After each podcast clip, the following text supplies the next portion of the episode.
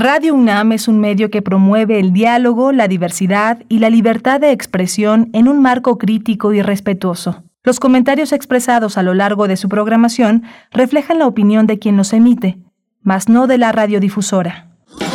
Radio UNAM presenta Primer Movimiento, El Mundo desde la Universidad. Muy buenos días, les damos la bienvenida en esta emisión de lunes, hoy es 8 de noviembre de 2021, ya son las 7 con 5 minutos de la mañana, la hora del centro del país. Estamos en este espacio, Primer Movimiento, el espacio matutino de Radio UNAM. Bienvenidos, bienvenidas. Igualmente si nos escuchan a través del 96, bueno, por supuesto en el 96.1 de la frecuencia modulada, en www.radio.unam.mx y en el 860 de AM y en la Radio Universidad en Chihuahua. Gracias, gracias por este enlace a través del 105.3, el 106.9 y el 105.7. Aquí en Ciudad de México se encuentra en cabina Socorro A cargo de la operación técnica, Frida Saldívar en la producción ejecutiva y Violeta Berber en la asistencia de producción. Doy la bienvenida y los buenos días a Miguel Ángel Quema en la conducción. Buenos días, ¿cómo estás, querido Miguel Ángel? Hola, hola Berenice, buenos días. Buenos días a todos nuestros radioescuchas, a nuestros amigos de Chihuahua, en Ciudad Cuauhtémoc, en Ciudad Juárez y en la gran ciudad de Chihuahua, donde la radio universitaria enlaza a estas tres ciudades en una misma programación de 6 a 7 de la mañana, de, de, de, de 7 a 8 en el horario de la Ciudad de México. Hoy vamos a tener una, un menú interesante. Ya se aprobó Covaxin, la vacuna india contra COVID-19, y lo vamos a comentar con la doctora Rosa María del Ángel. Vamos a entender, tratar de entender cuál es el significado de esta, de esta vacuna que se produce allá en ese, en ese lado del mundo. Eh, Rosa María del Ángel es investigadora del Departamento de Infectómica y Patogénesis Molecular del CIMBESTAF. Tendremos también nuestra sección dedicada a la tecnología, a las TICs. ¿Qué son las criptomonedas? Es la pregunta que nos haremos hoy con la maestra Irene Soria Guzmán. Ella es representante de Creative Commons en su capítulo para México. Es académica, diseñadora y activista de la cultura libre en Internet. Vamos a tener también eh, el robo de gas en Puebla. Ah, es, un, es un territorio también de una delincuencia eh, que el gobierno federal ha tratado de desmantelar desde el inicio de su gobierno. Puebla, el robo de gas y la explosión de gasoductos es una investigación que ha hecho el portal Lado B, ese periodismo independiente que se hace en Puebla. Y vamos a tener con nosotros Aranzazú Ayala, uno de los pilares de este espacio periodístico. Para nuestra nota del día estaremos conversando acerca del homenaje que el Colegio de México eh, tiene preparado para esta mañana a las 11.30 de la mañana a través de sus redes sociales en Facebook y en YouTube, el homenaje al doctor Rudolfo Stabenhagen, Vamos a conversar con la doctora Natividad Gutiérrez Chong. Ella es profesora del Instituto de Investigaciones Sociales de la UNAM y coordinadora del Colegio de Gestión y Desarrollo Intercultural, igualmente de la UNAM, para hablar de este homenaje, de la trayectoria de un académico, un intelectual, sociólogo, el doctor Rodolfo Stavenhagen, que bueno, nos dio una mirada profunda eh, el siglo pasado, particularmente sobre las comunidades indígenas.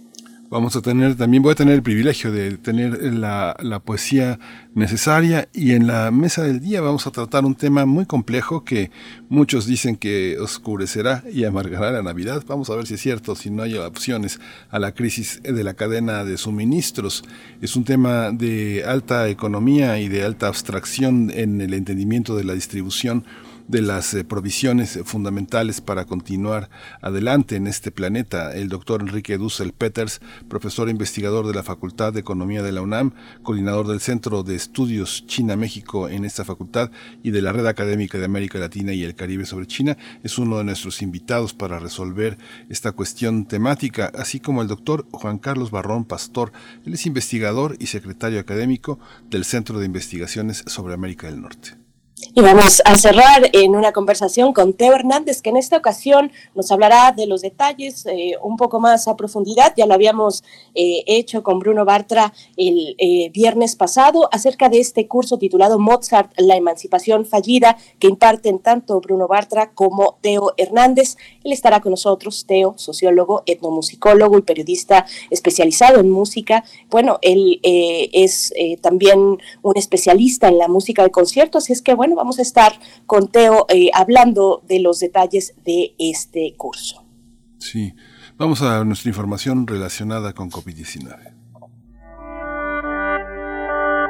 COVID-19. Ante la pandemia, sigamos informados. Radio UNAM. Es eh, muy esperanzador el reporte que la Secretaría de Salud eh, ofrece sobre los decesos en las últimas 24 horas, uno de los más bajos, 60 nuevos eh, lamentables fallecimientos. El número de fallecimientos de la enfermedad de COVID-19 aumentó a 289.734. De acuerdo con el informe técnico ofrecido el día de ayer por las autoridades sanitarias, en ese mismo periodo se registraron 1.382 nuevos contagios, por lo que los casos confirmados acumulados aumentaron a 3.826.786 mientras que las dosis de las diferentes vacunas aplicadas contra COVID-19 suman ya 127.930.381 en México y los casos activos estimados a nivel nacional por la Secretaría de Salud son 22.229.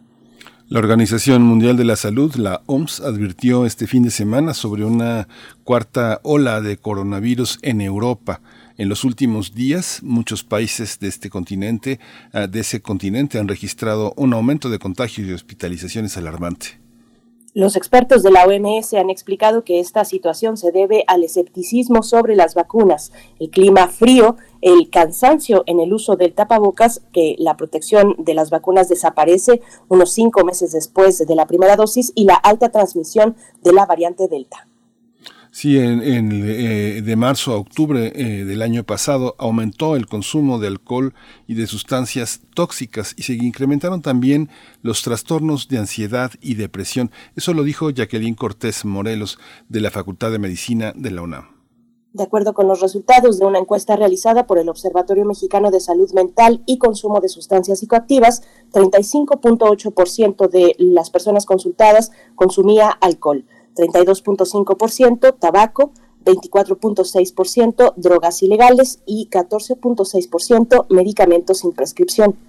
Al ofrecer esta conversación Salud Mental contra Trastorno Psiquiátrico como parte del ciclo Educación para la Salud del Programa Universitario de Estudios sobre la Ciudad, este especialista destacó que 39.4% de los participantes, la tercera parte, dijo sentirse estresado, mientras que el 20.8% angustiado y el 17.2% desesperado debido al confinamiento.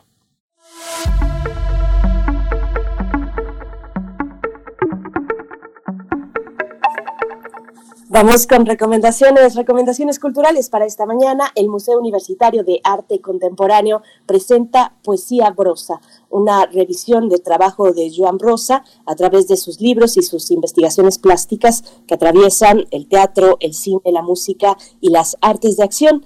La exposición del poeta catalán permanecerá en la sala 9 del MUAC hasta el 27 de marzo del próximo año de 2022. Miguel Ángel, pues ahí está una invitación para que se acerquen pues de manera presencial ya a la oferta de los museos de la UNAM y en este caso del Museo Universitario de Arte Contemporáneo, el MUAC.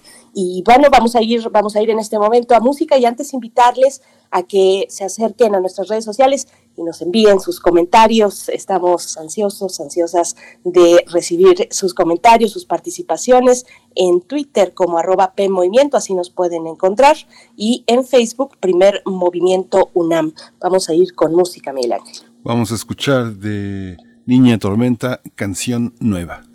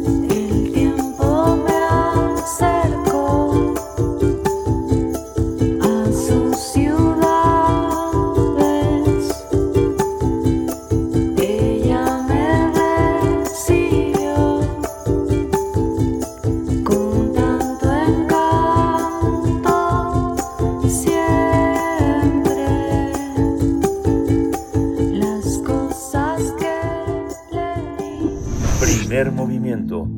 Hacemos comunidad con tus postales sonoras. Envíalas a primermovimientounam.gmail.com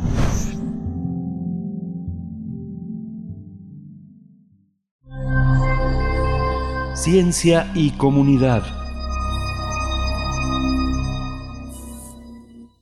La Organización Mundial de la Salud dio luz verde al uso de emergencia de la vacuna Covaxin contra COVID-19.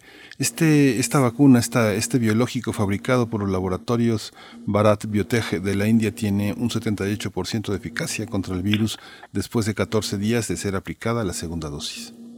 La OMS señala que este biológico es extremadamente apropiado para países de ingresos bajos por su facilidad de almacenamiento. Sin embargo, la aprobación se produce después de un largo periodo de revisión. Esta medida facilitará los viajes al extranjero de millones de ciudadanos indios que han recibido este fármaco. Esta es la segunda vacuna más popular después de Covishield en este país asiático. Este fármaco se fabrica en tres lugares diferentes en la India con una producción actual de más de 50 millones de dosis al mes. La compañía ha dicho que tiene como objetivo producir mil millones de dosis para finales de este año. La vacuna Bharat Biotech es la séptima en obtener el respaldo y aprobación de la OMS para su uso de emergencia después de las fabricadas por Pfizer, Moderna, Johnson Johnson, AstraZeneca, Sinovac y Sinopharm. Vamos a conversar esta mañana sobre la vacuna india Covaxin, autorizada por la OMS y aprobada para su aplicación en México. Este día nos acompaña a través de la línea la doctora Rosa María del Ángel. Ella es investigadora del Departamento de Infectómica y Patogénesis Molecular del, del CIMBESTAF y es un gusto como siempre. Muchas gracias, doctora Rosa María del Ángel, por aceptar una vez más esta charla para la audiencia de Primer Movimiento. Buenos días. Hola, hola, buenos días. Doctora Rosa María del Ángel, buenos días. ¿Cuál es el significado de que forme parte esta, esta vacuna entre las seis, ahora siete vacunas aprobadas por la, por la, por la OMS en, el mayor, en la mayor circulación en el planeta? ¿Es, ¿Es una vacuna más o cuál es la importancia? Bueno, esta es una vacuna más, está fabricada de la manera tradicional, digamos, donde se han hecho muchas vacunas, porque esta corresponde a virus inactivado que es una forma tradicional donde se han preparado vacunas años antes. Este, y el costo y la producción y el almacenamiento es más barato, eso hace que pueda ser accesible a países de no muy altos recursos, ¿no? Y que además como se almacena en condiciones este muy o sea, solamente refrigeración, etcétera, pues permite que países en condiciones de no tan buen desarrollo puedan tener almacenada esta vacuna, ¿no? Eh, doctora, pues es una nueva participante en el mecanismo COVAX. Eh, ¿Qué decir al respecto? ¿Cómo viene a abonar, a sumar en esta posibilidad pues, de encontrar la vacunación masiva para países de escasos recursos? Pues esto yo creo que funcionaría muy bien. O sea, en muchos países, o sea, mientras unos tienen una cobertura de vacunación alta, otros países todavía no tienen esta cobertura. Entonces eso, el que haya países que no tengan una cobertura alta de vacunación, genera la posibilidad de, producción de nuevas variantes, ¿no? Porque el virus no deja de circular, o sea, se mantiene circulando en una población mientras no haya vacunación. Entonces, la posibilidad de que se pueda vacunar un mayor número de personas, pues reduce el riesgo de generación de nuevas variantes y circulación de estas en el mundo que pueden ocasionar nuevas este, olas de, infección. Doctora, mucha mucha gente con la con la que converso, algunas personas de que tienen mucho conocimiento de la, biología, la medicina, me dicen, ya, ya me dio COVID y me dijeron, me dijo el doctor que tenía anticuerpos, que no era necesario que me vacunara porque las vacunas no están eh, probadas. ¿Una vacuna de anticuerpos funciona distinto a una de RNA mensajero? ¿El, la, aceptación en el organismo eh, funciona distinto? No, aquí realmente tenemos distintas vacunas, pero son o proteínas o virus, por ejemplo, los adenovirus como AstraZeneca, como Johnson y Johnson, son adeno que llevan la proteína de, de, la, de la espícula o la proteína S del virus, o las de RNA mensajero como la Moderna y la de Pfizer. En estos casos, o sea, en todos los casos se va a producir la proteína de la espícula, o sea, ya sea a través de la, de la tecnología del RNA mensajero o a través de los adenovirus o a través de la proteína recombinante o de los virus inactivados. En todos los casos se va a producir la misma proteína. Ahora, Hay algunas vacunas que son más fáciles de producir en el sentido, por ejemplo, las de RNA mensajero se produjeron rápidamente en grandes cantidades. Es una tecnología este, un poco más cara, pero la producción es eficiente. Por esa razón la vacuna es más cara. Pero en todos los casos se va a producir la misma proteína y, en, o sea, van a tener diferencias algunas en la producción de anticuerpos, pero todas van a generar producción de anticuerpos. Ahora, la persona que diga que ya se enfermó y que por eso ya estar protegida, la verdad es que lo que se ha visto es que la protección para muchos coronavirus no dura mucho tiempo, o sea, aproximadamente entre uno y medio a dos años es la protección que se logra por una infección natural. Lo que sí se ha visto es que, por ejemplo, las personas que tienen, que tuvieron una infección y además se vacunan, la protección es mucho más larga y mejor. Entonces, realmente eso apoya la idea de que las personas, aunque se hayan enfermado, se vacunen, porque pueden lograr una protección mejor y a lo mejor más duradera, ¿no? Doctora, esta vacuna Covaxin pues eh, pasó por un largo camino, un largo trecho para su aprobación que finalmente llegó eh, al mundo, eh, también por supuesto a México. ¿Por qué? ¿Por qué tuvo esta suerte? ¿Por qué se detuvo durante tanto, durante un largo rato, un lapso amplio de tiempo su aprobación? Pues, o sea, una, porque no solamente se tiene que demostrar que la vacuna es segura y es efectiva, sino que también el sistema de producción es adecuado. Entonces, por ejemplo, ahorita algunas vacunas que se han aplicado en, en varios lugares y que todavía no consiguen la aprobación, por ejemplo, una de ellas es Sputnik. Y los principales problemas que se han encontrado con, la, con Sputnik ha sido la producción y la calidad de la producción. Entonces, todos esos elementos tienen que considerarse, o sea, se tiene que considerar que la vacuna sea segura, que sea efectiva para controlar la, la enfermedad y que además su sistema de producción, o sea, y el control de calidad de la vacuna sea siempre bueno o sea, entonces se revisan las plantas de producción, etcétera. Entonces es un largo camino. En este caso esta vacuna, bueno, ya ha sido aplicada a 100 millones de personas en el caso de la India, ¿no? Entonces, este, aparentemente todas las pruebas apuntan a que la vacuna es eficiente, o sea, 78% de, de, de protección está está relativamente bien y además este o sea, es una vacuna segura y que además ha demostrado que su, producción es adecuada, o sea, y es de la misma calidad.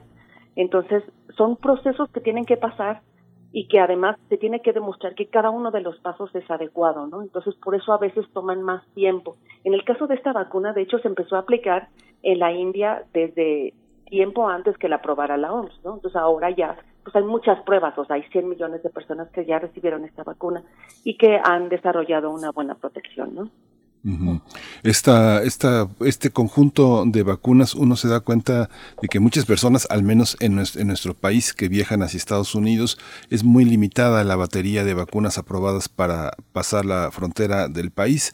¿Cuál es, eh, cuál, ¿Qué se espera de esta, de esta vacuna? ¿Es una vacuna que eh, tiene, tendrá, tendrá una presencia importante en nuestro país y en el marco internacional para poder circular a pesar de el autoritarismo que significan estas fronteras sanitarias? Pues, o sea, yo creo que si el país la compra, o sea, es una opción en el sentido de que esta vacuna finalmente sí está aprobada por la OMS y esto permitiría que las personas que la reciben puedan viajar. En este momento realmente tenemos dos vacunas en México que no permiten que las personas puedan viajar o sea, las personas que recibieron Sputnik y las personas que recibieron Cancino, este, están imposibilitadas para viajar en el sentido de que estas vacunas no han sido todavía aprobadas por la Organización Mundial de la Salud. Doctora, con la capacidad que tiene India de producción de vacunas, básicamente es el centro del mundo, el centro mundial en producción de vacunas, se, se, se espera que esta vacuna Covax, eh, Covaxin tenga una presencia importante en el mundo, en países, como ya lo hemos mencionado, en países de escasos recursos, donde todavía pues no tienen una cobertura suficiente siquiera para hacer frente a esta pandemia. Sí, sí, y eso sería muy importante, o sea, porque si uno ve las las, este, las vacunaciones en los diferentes continentes, Asia realmente es un continente donde la vacunación, Asia y África, es muy pobre todavía. Entonces, este, pues sí, o sea, eso constituye una posibilidad buena para que las personas de esos lugares puedan recibir una vacuna segura y además eficiente, ¿no? Las personas que están en espera de en Estados Unidos una persona me decía este fin de semana este eh, voy a ir en algunas semanas a Los Ángeles por mi tercera dosis. Esta esta idea de la tercera dosis es viable entre nosotros con la aparición también de una vacuna como esta que puede paliar esta limitación de la de la Cancino y de la Sputnik yo creo que, o sea, nosotros sí tendríamos que pensar seriamente en una segunda dosis, por ejemplo, para las personas que recibieron cancino. O sea, eso ya lo dijo la farmacéutica, per se la farmacéutica dijo que su vacuna requiere una, un refuerzo a los seis meses. De hecho, el Instituto Nacional de Nutrición también dijo en un comunicado que las personas que recibieron cancino deberían de recibir una una dosis de refuerzo. Y yo creo que es muy importante que el gobierno lo considere porque son muchas personas que recibieron vacuna Cancino y que sí es importante considerar que muy probablemente requieren una segunda dosis, sobre todo porque además ya pasó más o menos unos seis meses de que se aplicó la vacuna a los maestros. Y bueno, esta constituye, o sea, o esta podría ser una, una opción de vacuna para que reciba esta población. ¿no? En esta cuestión de las segundas y las terceras dosis, doctora, eh, ¿cómo está la situación de mezclar vacunas, de iniciar con un esquema y tal vez aplicar para la segunda o la tercera vacuna una eh, fórmula distinta? Bueno, para algunas está ya bastante establecido, por ejemplo, AstraZeneca con Pfizer y Moderna sí puede ser una, una opción viable. También se ha visto, por ejemplo, para, este, se ha puesto eh, Sputnik y, Sinovac, o también, por ejemplo, la gente que en Sudamérica que recibieron Sputnik también han estado usando Pfizer, por ejemplo, como segunda dosis. Entonces, este, bueno, pues ya se han empezado a mezclar y esto, pues, sobre todo por la por la deficiencia de vacunas en algunos países, ¿no? O sea, algunos países como Estados Unidos tienen suficientes dosis de, Pfizer y Moderna para que las personas puedan aún pensar en una tercera dosis, ¿no? Yo pienso que en este momento una tercera dosis para México no es, este, no es viable, o sea, lo que sería más adecuado sería, por un lado, este, hacer los esfuerzos para las personas que recibieron, por ejemplo, cancino, este, vacunar a la población adulta con esquema completo, que no toda la población de mayor de 18 años tiene un esquema completo y pensar en vacunar a los niños, absolutamente. Esa es, es alarmante lo que usted nos dice, porque bueno, no sé, soy profesor y mis colegas, eh, muchos se han enfermado con todo y que están vacunados en el sector salud que está tan apremiado para, sobre todo en la educación privada, que prácticamente eh, se reinicia en el caso de la educación superior este lunes. Muchos profesores en el esquema híbrido han sido convocados a reiniciar su presencia en las aulas eh, y la mayoría de ellos recibieron cancino de una manera este, muy, muy este, en abril, mayo del año del año pasado. ¿Cómo, de este año, de este año perdón, de este año, este, ¿qué, cómo exigirle al gobierno que reconsidere la vacunación de los profesores a quienes ha urgido de una manera tan, tan importante de regreso a las aulas. ¿Cómo hacerlo? ¿Cómo evitar esta, esta, este recrudecimiento de, la, de las enfermedades en, en este sector tan importante de la educación? Pues sí, o sea, yo, pues yo sí he hecho así algunos, este, pues llamados en este sentido y bueno, o sea, instituciones tan serias como nutrición ya lo dijo, ¿no? O sea, yo creo que sí es importante que se considere porque, pues es una población, este, que va a estar expuesta, es una población de riesgo y que la protección de cancino parece no ser tan duradera. De hecho, o sea, no es una cosa que la gente invente, o sea, la misma farmacéutica lo recomendó y el Instituto Nacional de Nutrición también lo recomendó. Entonces yo creo que sí es importante pues que se considere estos esquemas y eh, la, vacunación para los niños también es un esquema que debe ser considerado, ¿no? Porque finalmente es una población que aunque si bien no genera una enfermedad grave, los niños en la mayoría de los casos no tienen una enfermedad mortal, este sí son transmisores de la enfermedad. Y bueno, están en contacto con estos adultos que recibieron este vacunas Cancino, por ejemplo. Claro. Doctora, me quedó una duda en esta cuestión de las mezclas de las vacunas. Eh, nos hablaba de AstraZeneca con Pfizer y Moderna, eh, pero también de Sputnik B con Sinovac o con Pfizer. ¿Cómo funciona para la parte Sputnik B, donde su primera y su segunda dosis pues son eh, distintas, distintas fórmulas, digamos? ¿Cómo, cómo la hace candidata para mezclarse con una tercera dosis tal vez de otra firma? Esto lo ocurrió en Sudamérica porque Sputnik tuvo muchos problemas para la producción del segundo, de la segunda dosis.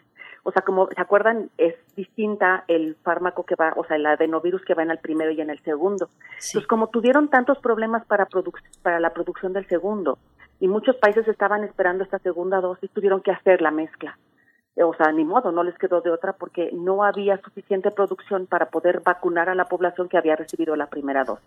Entonces, pues las vacunas que tenían a la mano era AstraZeneca y Sinovac, Sinovac entonces pues esas fueron las que usaron. Pero pues en este caso igual, o sea, nuevamente hablamos de que están están usando una tecnología que permite la producción de la proteína S.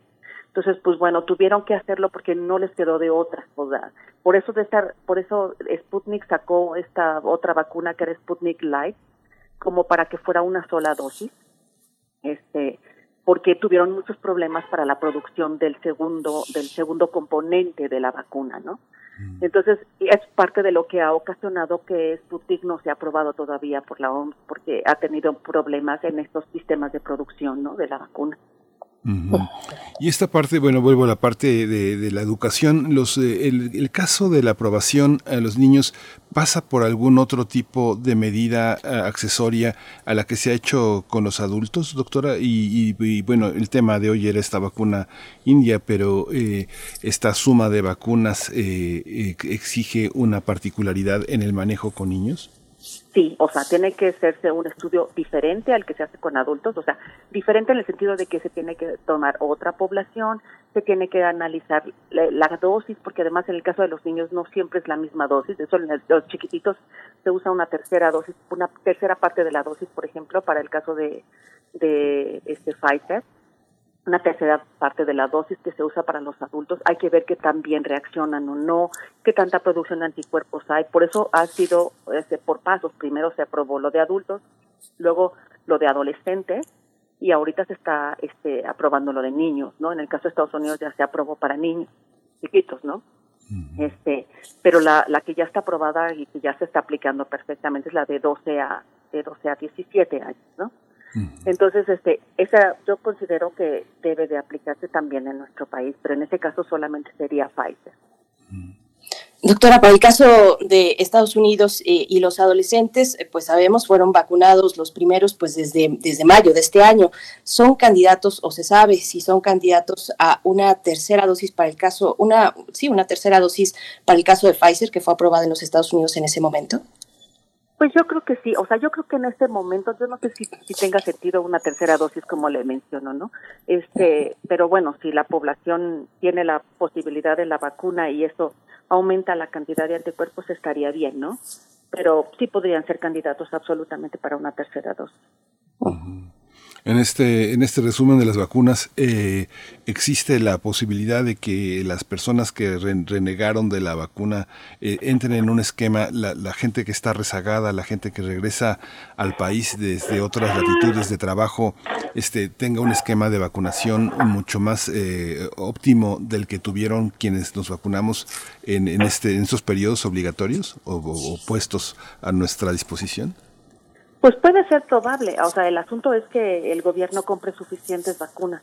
Y esa parte, pues yo no sé qué tanto han previsto el, el asunto de seguir este, trayendo vacunas y qué vacunas se piensa traer al país, ¿no? Que ese es un punto que, que desconozco, no, no sé cómo se ha planeado esta parte final de la vacunación, ¿no? Y tampoco si finalmente van a aceptar vacunar a los a los adolescentes. Por supuesto. Doctora, y, y, en la cuestión del mecanismo COVAX, pues que ha eh, pasado por tantas críticas, que no ha alcanzado los objetivos que se ha planteado desde un primer momento, pues, eh, ¿qué significa esta nueva vacuna India Covaxin? Eh, ¿Qué nos puede decir en general también del mecanismo COVAX? ¿Cuál es su crítica al respecto? Bueno, yo creo que, o sea, esta puede ser una muy buena, es una muy buena iniciativa con la idea de poder tener vacunados a la mayor parte de la población en el mundo. Sin embargo, pues, eh, o sea, siempre ha habido este retraso en la producción.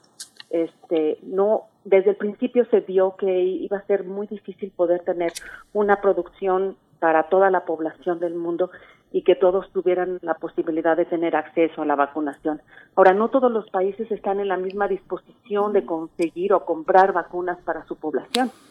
Entonces, pues todo, o sea, hay que luchar con una serie de factores, tanto de producción como de costos, como de, de, no sé, como de concepciones, este, de ciertos países de si van a vacunar o no van a vacunar a su población.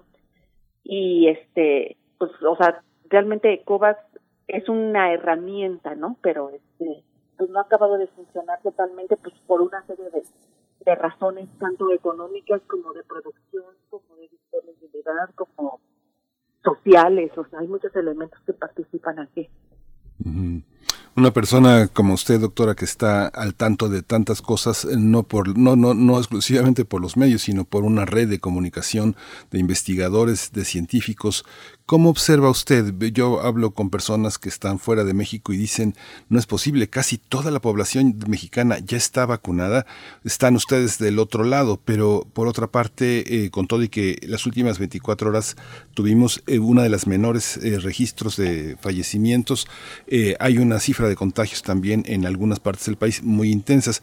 ¿Usted considera que esta baja en, los, en, la, en la comunicación, que es evidente, la presencia de López Gatel, la presencia de los reportes eh, diarios de llegadas de vacunas, que antes era como si llegara un rockstar al aeropuerto con las vacunas. ¿Cómo lo observa? ¿Usted observa que los mecanismos de difusión, de comunicación, de transmisión de la, de la información son eficientes? ¿Considera usted que cuando dicen que tantos millones de mexicanos están vacunados eh, sea contraproducente o sea positivo? ¿Cómo lo ve?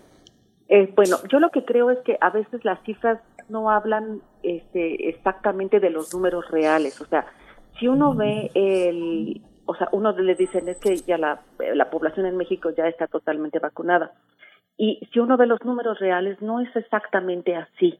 O sea, hay un cuarenta y tantos por ciento, casi cincuenta por ciento de la población que tiene doble esquema todavía hay un porcentaje de la población que tiene solamente una dosis de la vacuna y eso estamos hablando solamente de los adultos, o sea, tenemos todavía una población de adolescentes y niños que no está protegido y una población de adultos que tampoco está protegida. Entonces, o sea, no podemos en ese sentido cantar victoria. En la Ciudad de México, por ejemplo, tenemos un buen número de adultos vacunados. Sin embargo, hay estados que tienen una vacunación del cincuenta y tantos, sesenta por ciento este, de población adulta vacunada. Entonces, hay estados que están realmente bajos en estos números. Ahora, por ejemplo, si nos ponemos a ver, estados como Baja California tienen una buena vacunación, pero ahorita tiene otra vez una ola, o sea, el número de casos se sigue incrementando en el estado. Entonces, todavía hay elementos, o sea, nos tenemos que acordar que el que tengamos la vacuna no impide que nos infectemos. O sea, podemos tener un caso de infección. Muy probablemente no vamos a tener un caso grave pero de todas maneras vamos a estar infectados. Entonces, si tenemos una población vacunada que se infecta, puede contagiar la enfermedad a una población que no está vacunada. Entonces, y esa población no vacunada, esa sí va a poder tener una forma grave de la enfermedad. Entonces, tenemos que reforzar los esquemas en el sentido de que toda la población adulta esté vacunada con sus dos dosis, pensar en vacunar a los adolescentes, absolutamente, y esto reduciría ahora sí considerablemente el número de casos al menos graves de la enfermedad que podamos presentar en este invierno, ¿no? Doctora, ¿qué oportunidades, siguiendo en México, qué oportunidades se abren para nuestro país pues con esta aprobación de la vacuna India Covaxin y, y, que, en qué punto estamos en, para tener nuestra propia fórmula en México? Yo creo que estamos todavía lejos de, la, de que la vacuna patria pueda salir al, al mercado. Yo pensaría que si todas las pruebas este, funcionan bien y las fases funcionan bien, yo pensaría a lo mejor hasta mediados del próximo año si esto funciona adecuadamente, ¿no? Entonces yo creo que esta vacuna puede ser una opción si el gobierno decide adquirirla, ¿no? En esta, en, este esquema, eh, esta estas diferencias en el, en el país eh, harían parecer que el resto de los estados son como una isla que no nos eh, contagia. Sin embargo, los, usted podría explicar un poco cómo, a pesar de que uno puede sentirse muy lejos de Yucatán o de, o, de Torreón, en el caso de la ciudad, las cosas llegan irremediablemente a un mismo punto y están circulando de una manera elíptica, este, cómo, cómo entender que nos contagiamos aunque tengamos tantos vacunados en la ciudad a pesar de que eh, digo el país es muy grande y las convergencias son enormes en los grandes aeropuertos que tenemos en el país, ¿no? Las centrales camioneras. absolutamente. No, y además, o sea, por ejemplo, ahorita hemos tenido eventos masivos como los partidos de fútbol o la Fórmula 1 que acaba de pasar, ¿no? Entonces allí vamos a tener pues muchas personas que vienen de distintos sitios y bueno, esto incrementa el número de contagios, ¿no? Por eso es importante seguir manteniendo las medidas de, la sana distancia que no se puede en estos eventos, pero este, pero al menos si estamos protegidos o estamos vacunados, pues eso reduce un poco las posibilidades de, tener una enfermedad grave, no de contagiarnos, pero al menos de tener una enfermedad grave. Sí, doctora, bueno, una pregunta de la audiencia, por acá nos comentaban si, si ya se tiene eh, la, si se puede hacer un refuerzo después de haberse vacunado con Sputnik, se puede hacer un refuerzo o una tercera vacuna con Pfizer. Sí, claro. Esa es, una, cuestión, bueno, que ahí ya habíamos sí, que ya habíamos comentado, eh, y, y, otra, solamente eh, estas, esta vacuna india pues se aplica en dos dosis, es su esquema de dos dosis, existe la posibilidad de que esta fórmula, al llegar tal vez a un país como el nuestro, pueda completar esquemas que ya se han iniciado con otras vacunas? Pues puede ser una posibilidad, eso no sé, yo que sepa no se ha aprobado específicamente con ah. esta vacuna, este, pero pues en este momento, o sea, yo creo que hay una necesidad importante en nuestro país, al menos de, de generar refuerzos contra algunas de las vacunas como Cancino, por ejemplo, ¿no? Entonces, de hecho, mucha gente se ha empezado a vacunar con algunas otras vacunas, buscando AstraZeneca o alguna otra, porque necesitan salir del país y eso ha complicado mucho sus posibilidades de salir, ¿no? Una, última pregunta, doctora. ¿Cuál es la? Eh, hay una, hay una, hay una parte de personas con las que inevitablemente está uno en contacto y tendría que considerar sus testimonios, no solo, no solo de manera viva, sino también lo que uno lee en otros, en otros contextos existe, uno puede considerar que eh, el post-COVID, digamos, ya la ausencia de virus, uno podría considerar sus consecuencias como parte de una enfermedad que se tendría que prevenir con una vacuna o con algo semejante. ¿Cómo, cómo prevenir eh, del agravamiento de una persona que salió del contagio a, una caída tan precipitada, tan fuerte como resultado de la, de la acción del virus? ¿Esto es susceptible de prevenirse de, de ser una, una, una, prescripción sistemática o es idiosincrático? ¿Es algo que no tenemos manera de, de prevenir? Bueno, el post-COVID no se presenta en todas las personas, pero sí hay una serie de síndromes importantes que tienen que considerarse. Por esa razón yo creo que es importante que las personas se vacunen y traten de tener el, o sea, los menores, el menor riesgo de adquirir la enfermedad. Porque no solamente se sabe que el, hay muchos síndromes, o sea, la gente queda con agotamiento, con cansancio, hay otras personas que empiezan a tener pérdida de memoria, o sea, hay una serie de elementos, miocarditis, etcétera, que se han relacionado con síndromes post-COVID. Entonces, mientras más tengamos la posibilidad de evitar la infección, y eso a través de la vacuna se puede lograr o sea, no al 100%, pero, o sea, todas las vacunas tienen un cierto nivel de protección contra enfermedad asintomática, ¿no? O sintomática. En el sentido de que podamos reducir la posibilidad de que las personas tengan un síndrome post-COVID. Y en el caso de los niños, por ejemplo, aún no es muy claro cuáles pudieran ser los síndromes post-COVID. Por lo tanto, también es importante que podamos protegerlos también de que tengan infección, o sea, con una con un sistema de vacunación, ¿no? Entonces, yo creo que en este punto todavía hay muchas cosas que no sabemos, este, que se están empezando a ver en las personas que padecieron COVID y que, que y que constituyen este síndrome post-COVID. Entonces, la mejor forma de evitar tener estos síndromes es vacunando a la población. O sea, mientras mejor tengamos los esquemas de vacunación, más vacunas con mejor protección, es, es mejor. Pero eso implica que el gobierno tiene que tener una planeación importante, en el sentido de comprar las vacunas, aplicarlas, etcétera, etcétera. Y bueno, yo creo que en este punto sí es muy importante contar con vacunas aprobadas por, por este, organismos internacionales que de alguna manera también permitan la movilidad de la población, ¿no?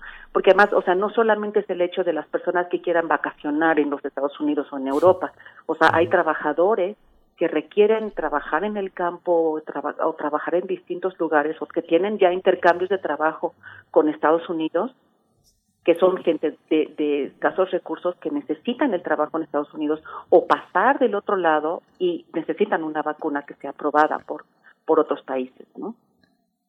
Pues ahí está la lista de desafíos junto con esta atención al post-COVID. Doctora Rosa María del Ángel, investigadora del Departamento de Infectómica y Patogénesis Molecular del CIPESTAP. Como siempre, es un placer. Le agradecemos su presencia y nos encontramos próximamente. Muchas gracias. Al contrario, muchas gracias a ustedes. Muy buen día. Gracias, doctora. Hasta pronto. Vamos, Buen con día. música, Vamos, vamos con música. Así es, vamos a escuchar de arroba nat la canción que se titula Al final.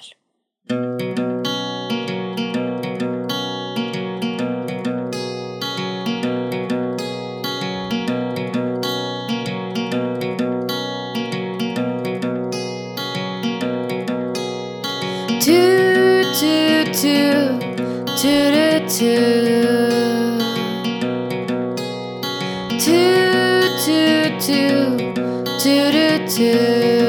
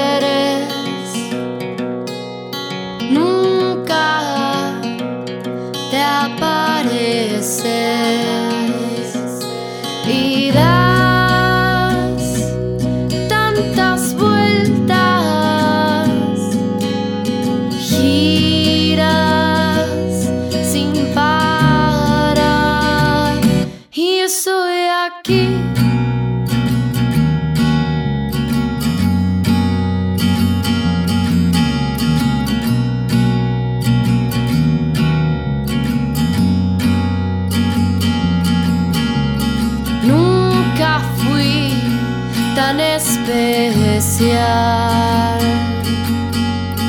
Esta historia no fue real. Dices que lo sientes y Primer movimiento. Hacemos comunidad en la sana distancia.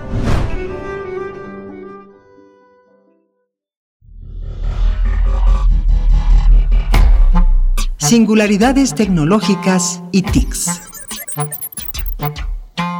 Damos la bienvenida a la maestra Irene Soria Guzmán. Ella es representante de Creative Commons en su capítulo para México, académica, diseñadora y activista por la cultura libre en Internet. Querida Irene Soria, ¿cómo estás esta mañana? Buenos días, bienvenida. Hola, ¿qué tal? Muy buenos días, Berenice Miguel Ángel, ¿cómo están? Bien, Feliz. buenos días, Irene. Muy bien, muchas gracias. Muchas gracias, ya, en el penúltimo mes del año. Sí, ya. Sí, ya, ya con un poco de frío además. Y, y bueno, esperando esta, esta conversación contigo, querida Irene Soria, para aquellos que todavía pues no alcanzamos a comprender bien a bien qué son las criptomonedas, qué es esto del blockchain también, eh, este ecosistema financiero pues que tiene sus propias reglas, querida. Así es, así es, y efectivamente no, no es, es, es un poco complejo, sobre todo porque ya ven que acá en esta sección nos gusta tratar de explicarlo, aunque sea poquito en la parte técnica, que es importantísimo como sociedad también acercarnos. Pero bueno, sí, justamente el día de hoy quisiera proponerles la reflexión de las ya famosas criptomonedas o también llamadas criptodivisas, que efectivamente, bueno, ya son un poquito más escuchadas, cada vez son incluso aceptadas en algunos negocios eh, físicamente, te dicen que puedes pagar con, con algunas criptomonedas y algunas personas han dicho que, que, que este podría ser también una forma de, de sortear los estragos económicos de la pandemia o que este puede ser también una manera de, de ver el dinero más allá del dinero, ¿no? Y lo cierto es que el tema de las criptomonedas pues ha sido explicado desde varias eh, perspectivas y desde varias disciplinas, ¿no? Las personas economistas nos han contado un poco justo de este ecosistema eh, virtual que pasa por por bueno por, por, por particularidades también las personas abogadas no nos han explicado un poquito las problemáticas que puede haber tecnólogos tecnólogas etcétera pero como bien apuntábamos al principio pues para explicarlo aquí en esta sección pues vamos a tomar también un poquito de la reflexión social no y como nos gusta también tratar de pensarlo desde la parte técnica, quizá con algunas metáforas que nos puedan servir para, para entenderlo y también con algunas eh, conexiones a nuestra cotidianidad, como las acciones cotidianas. Entonces, bueno, seguramente muchas de las personas que nos están escuchando ya han hecho transacciones en línea, ¿no? O sea, ya hemos pagado pues no sé, con, con hemos hecho alguna compra por medio de una aplicación o hemos, eh, es más, es para no ir tan lejos en línea, hemos pagado con una tarjeta de crédito o débito en algún negocio, ¿no? Entonces, cuando hacemos estas transacciones, estamos haciendo una transacción virtual sabemos que no es que se esté moviendo las moneditas, ¿no? O el billetito de un lugar a otro cuando pagamos con nuestra tarjeta, no es que alguien vaya y ponga necesariamente las moneditas en la cuenta de, del negocio. En realidad estamos pensando en la, eh, estamos confiando, digamos, en este caso, en un ente centralizado, en este caso el banco, de que nos lleva las cuentas. O sea, cuando nosotros pagamos con nuestra con nuestra tarjeta de crédito, el banco dice, ah, bueno, pues le voy a quitar estos tres pesitos y lo voy a pasar para estos otros tres pesitos, ¿no? Digamos, desde hace ya varios años, desde hace varios tiempo, el dinero ya no existe físicamente, ¿no? Pero sí podemos sacar dinero y si tenemos los billetes, digamos, pero el dinero ya no es necesariamente algo físico, ya es una ilusión, ¿no?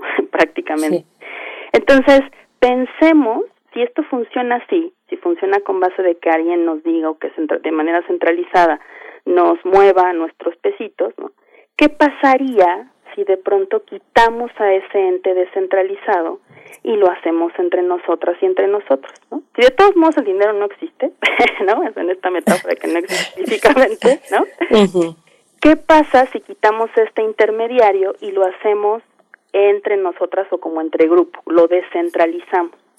Y hacemos una especie, aquí voy a usar una metáfora, hacemos una especie de asamblea, ¿no? Una asamblea en la que cada una de las personas es un usuario de criptomonedas y en este sentido todas las personas que son miembros de esta asamblea llevan una especie de libreta de cuentas. En esa libreta de cuentas, todas y todos tenemos en, al mismo tiempo, sincronizamos esas libretas y sabemos no solamente qué tiene cada uno, sino cuáles son las transacciones que se hacen entre nosotros. Entonces, por ejemplo, si tú y yo, Berenice, somos miembros de la asamblea y queremos hacer una transacción, pues yo te digo, eh, eh, Berenice, ahí te van tres pesitos y lo cantamos a la asamblea y toda la asamblea lo anota en su libreta de cuentas, así, literal. Entonces, todos ahí estamos confiando y estamos acordando que nuestras libretas están sincronizadas para ponernos de acuerdo en esa moneda, ¿no? Y a lo mejor ustedes están preguntando, oye, pero esto no es medio inseguro, porque todas y todos los miembros de la asamblea saben, ¿no? Cuáles son las transacciones, quién está haciendo cosas, quiénes están este comprando o que este está abierto, digamos, para que todos lo vean. Bueno, pues ahí es donde entra la magia de la criptografía. Se hacen estas transacciones, se hacen a través de bloques, que efectivamente son los famosos blockchain, y cada bloque representa una transacción que está cifrada. En realidad este libro de cuentas que usa la criptografía para describir y relacionar cada transacción que hace la asamblea, pues está cifrada, ¿no? De la manera en la que, eh, digamos, de esta manera, al estar cifrado, se puede rastrear la transacción, pero se puede mantener el anonimato. ¿No? De quién, o sea, no, sabemos necesariamente de dónde viene, pero sí podemos rastrearlo.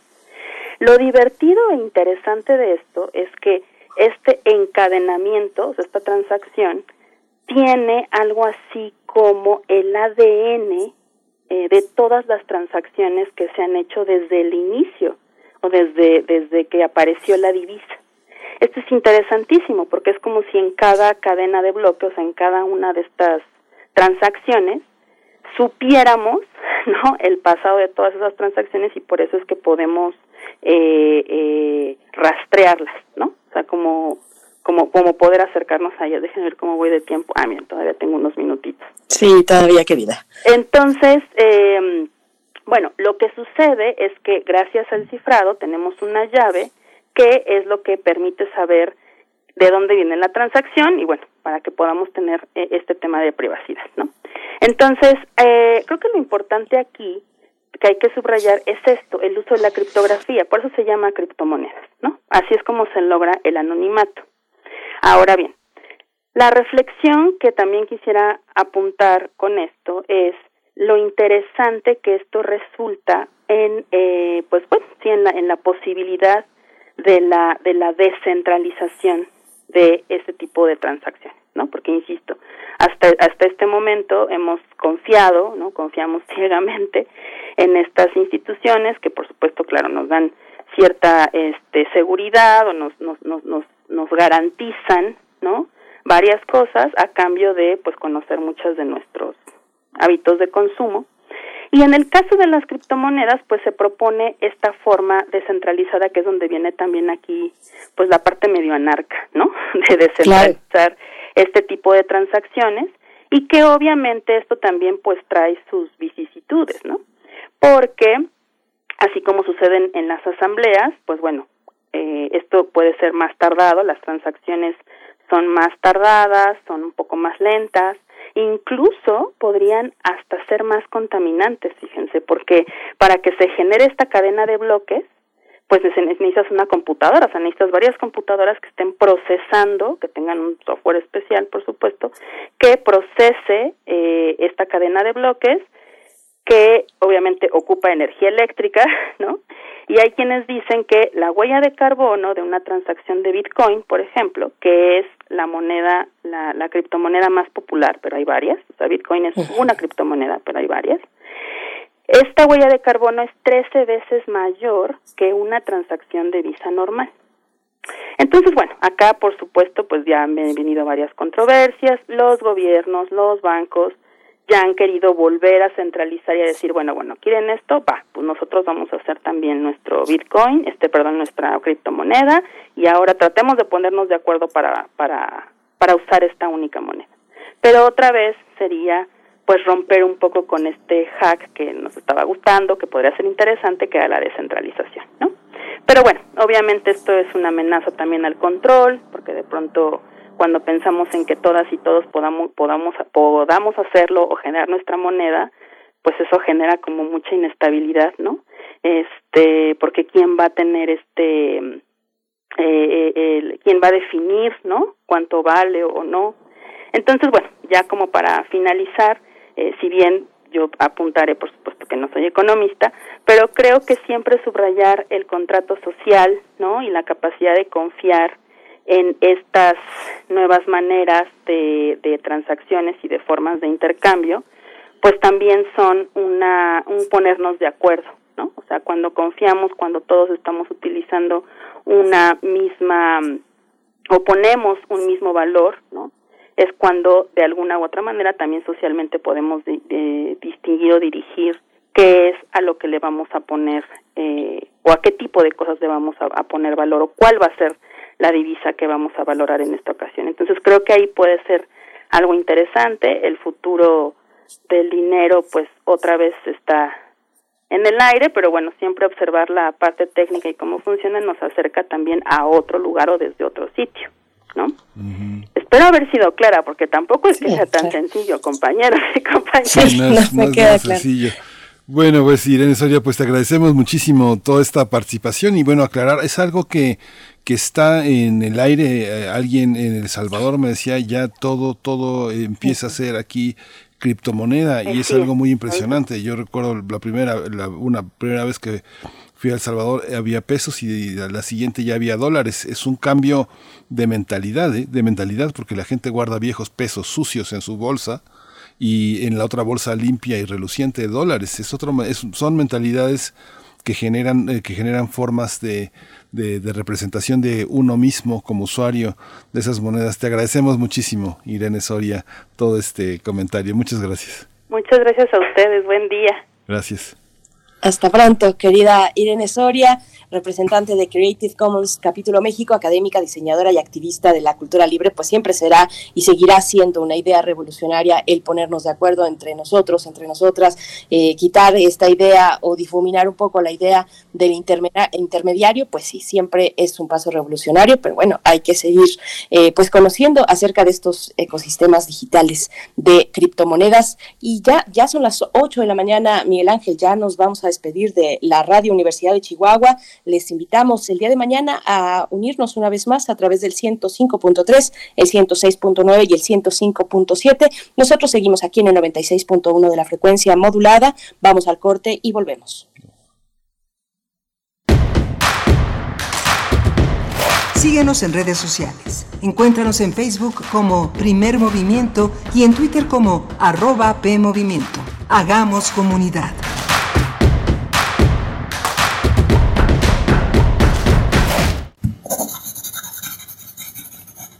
Un libro no termina con el punto final. No es solo la escritura y la corrección. Hay mucho más que un proceso creativo o un arranque de inspiración. Las palabras encierran conocimiento y cultura, pero también gustos y texturas. Los invitamos a probar los sabores y los saberes del lenguaje. Eso, todo eso es lo que saben las palabras.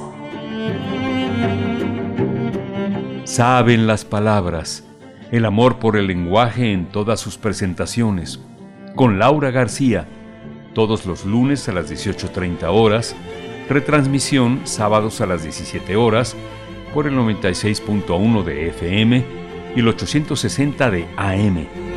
Solo por Radio UNAM, experiencia sonora.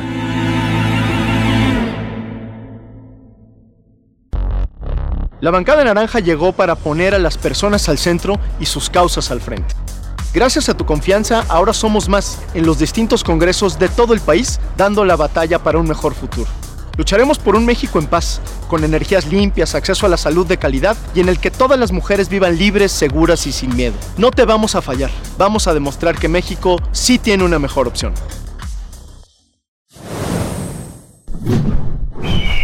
Movimiento Ciudadano el narco, el cocinero, la buchona, el dealer, la mula. ¡Lotería!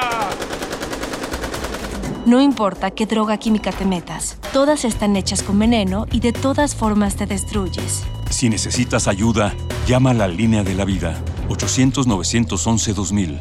Para vivir feliz, no necesitas meterte nada. Walmart ofrece ahora por primera vez una selección limitada de novias para colonizadores. La novia modelo colonizador de Walmart está cuidadosamente seleccionada por su fuerza, adaptabilidad, agilidad, perseverancia, aptitudes de pionera y por supuesto una buena dosis de donaire. El nuevo acelerador. ¿Te imaginas qué pasaría si se encontrara la fórmula de la aceleración universal Escucha el radiodrama adaptación libre del relato de H.G. Wells, una coproducción del FONCA y Radio UNAM, de la serie Invasión, Invasión el sábado 13 de noviembre a las 20 horas. Radio UNAM. Experiencia sonora.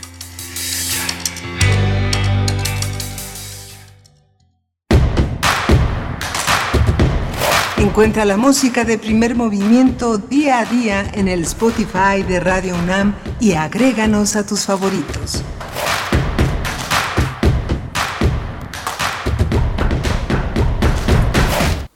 Hola, buenos días. Son las 8.04 de la mañana aquí en la Ciudad de México. Son también las 8.04 de la mañana allá en Morelia, Michoacán, donde está la radio Nicolaita enlazada en este esfuerzo universitario de hacer comunidad y de trabajar a la limón con las radios, las radios universitarias de todo el país. En este caso, hoy es eh, el turno de lunes a viernes de Morelia, Michoacán, con esta radio que ya casi cumple medio siglo. Muy, muy contentos de formar parte de este esfuerzo. Está Socorro Montes en, la, en, los controles técnicos, está Violeta Berber en la asistencia de producción esta mañana y, y, Frida Saldívar en la producción ejecutiva, Berenice Camacho en la conducción. Buenos días, Berenice.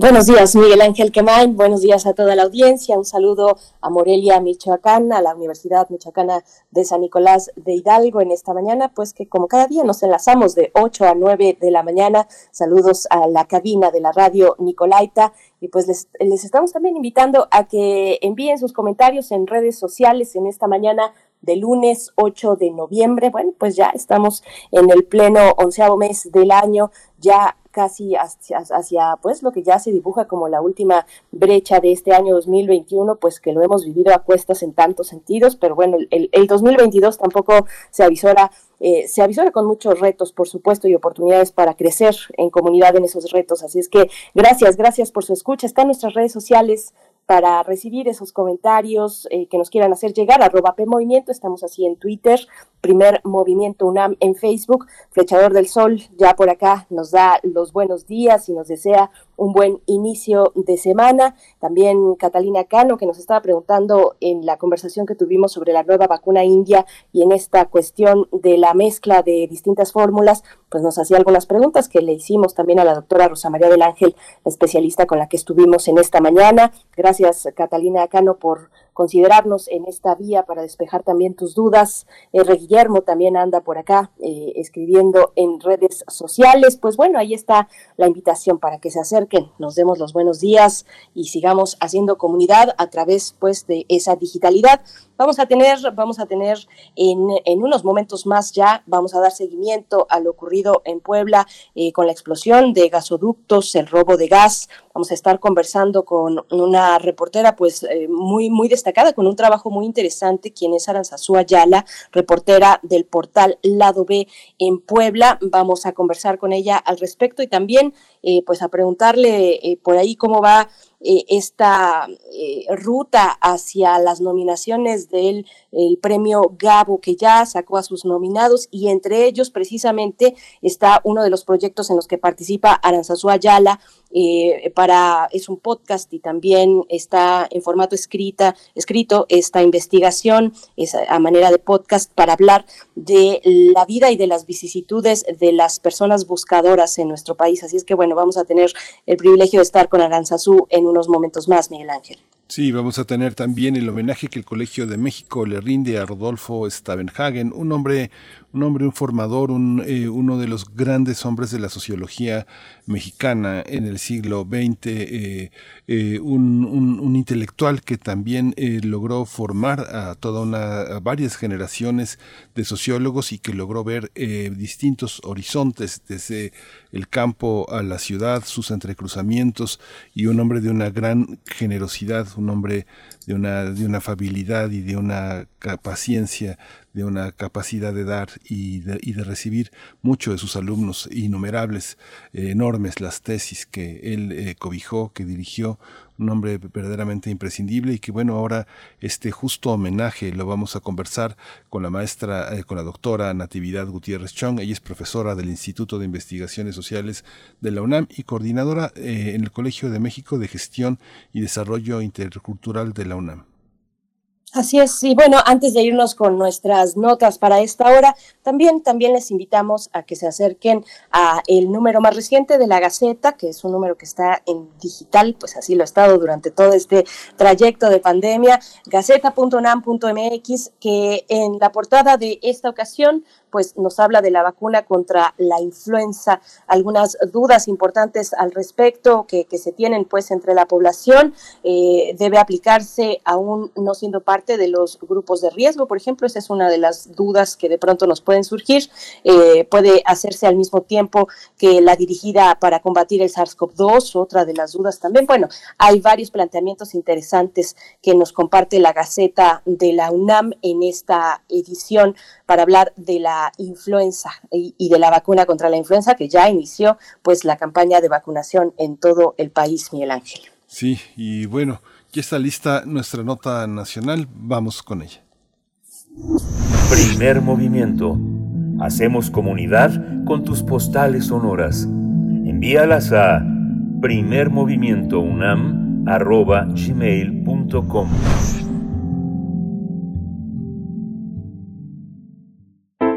Nota del día. La madrugada del domingo 31 de octubre, una toma clandestina de gas LP estalló en San Pablo, Xochimehuacán, Puebla, lo que provocó daños en cientos de casas y algunos autos incendiados. Además, 14 personas resultaron heridas y dos personas fallecieron. Así es, de eso vamos a hablar más adelante, querido Miguel Ángel, pero en estos momentos vamos a dedicar precisamente eh, pues esta parte y esta sección para hablar de Rodolfo Stavenhagen, sociólogo, investigador y profesor emérito del Colegio de México, quien falleció en noviembre del año 2016 a los 84 años en Cuernavaca, en el estado de Morelos. El distinguido defensor de los derechos humanos de los pueblos indígenas nació en Frankfurt, en Alemania, en el año de 1932, pero fue en 1940 cuando llegó a México y después obtuvo la nacionalidad mexicana. Más tarde estudió sociología en nuestra casa de estudios. Eh, Rodolfo Stavenhagen cursó artes en la Universidad de Chicago, hizo la maestría en antropología social en la Escuela Nacional de Antropología e Historia y obtuvo el doctorado en sociología en la Universidad de París. Stavenhagen fue fundador del Centro de Estudios Sociológicos del Colegio de México y presidente de la Facultad Latinoamericana de Ciencias Sociales, la FLAXO, donde recibió el título honoris causa. Al ser defensor de los derechos humanos de los pueblos indígenas, su labor fue reconocida en 1997 con el Premio Nacional de Ciencias y Artes y en su memoria el Colegio de México y el Centro de Estudios Sociológicos invitan cordialmente al homenaje que le realizarán, que ha de ser realizado para el doctor Stavenhagen, el cual se efectuará de manera virtual el día de hoy, 8 de noviembre, a las 11.30 de la mañana. A cinco años de su muerte vamos a tener una conversación sobre sus aportaciones en el campo de las ciencias sociales y los derechos indígenas. Hoy está con nosotros la doctora Natividad Gutiérrez Chong. Ella es profesora del Instituto de Investigaciones Sociales de la UNAM y coordinadora del Colegio de Gestión y Desarrollo Intercultural de la UNAM. Bienvenida, eh, doctora Natividad Gutiérrez. Gracias por estar con nosotros. Muchas gracias. Muy buenos días a todos los que nos escuchan por aquí. Gracias, doctora. Bienvenida, doctora Natividad Gutiérrez. Pues bueno, empezamos esta charla eh, como, como una antesala también de lo que ya comentábamos, eh, este homenaje virtual eh, a las 11 de la mañana, 11.30 de la mañana del día de hoy. coméntenos, por favor, cuál es el legado, los alcances del legado del doctor Rodolfo Stavenhagen.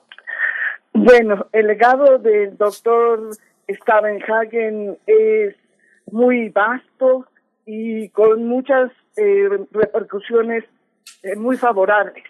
Y creo que esto eh, es por eso que hacemos este homenaje a sus cinco años de fallecido, porque también estamos en un momento muy importante para el reconocimiento de los derechos de los pueblos indígenas y por primera vez afromexicano. Entonces, esta fue una, una labor que eh, eh, don Rodolfo desde la academia como intelectual público, pero también como un eh, magnífico diplomático, pues fue eh, logrando a través de su carrera y hasta que fue relator especial este, en, la, en, la, en Naciones Unidas.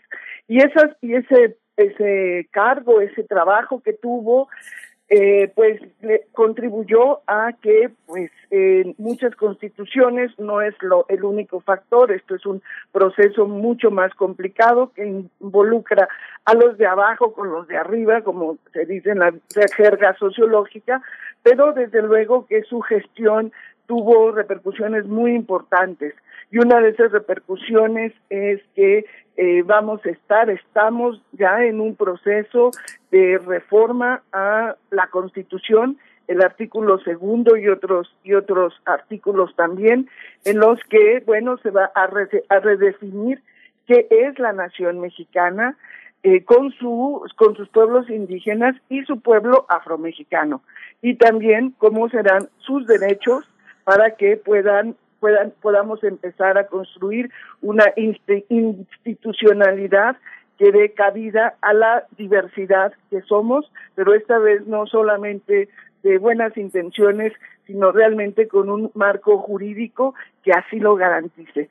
Y pensamos entonces que pues qué mejor homenaje que decirle pues este, estamos muy agradecidos, seguimos trabajando, estamos logrando muchas de, las luces que eh, encendió Rodolfo Stavenhagen.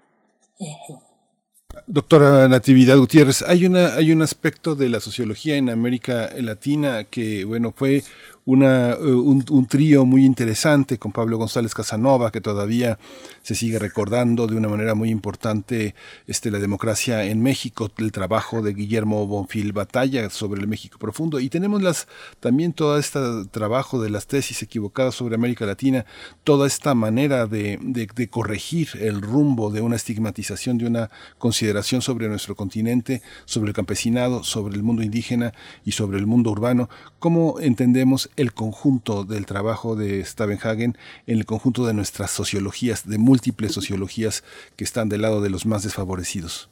Efectivamente. Sí, eh, usted ha mencionado, bueno, a tres eh, grandes de la sociología y la antropología, eh, y que, bueno, han dejado también una, un, un legado muy, muy trascendente, ¿no?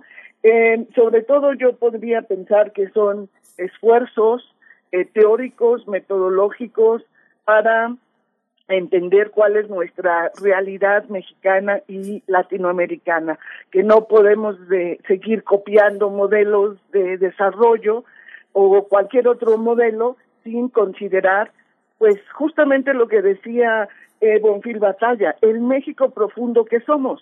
Y mientras no reconozcamos ese México profundo, todas las demás teorías y, y acercamientos pues van a ser de alguna manera incompletos, porque si no se reconoce que ese campo mexicano que por muchas décadas quedó abandonado y por consiguiente el desprecio, el menosprecio de las culturas, las lenguas, las formas de vida que ahí se llevan a cabo, pues es parte de esa falta de reconocimiento a, ese México profundo. Entonces, sin duda, estas son aportaciones que eh, van a hacer que eh, tengamos que, que, reconocer, o sea, que tener en cuenta estos textos, digámosle, clásicos, eh, que son fundamentales para la formación de cualquier científico social y vamos a ver que también son difícilmente superadas. Aquí hay que seguir trabajando más.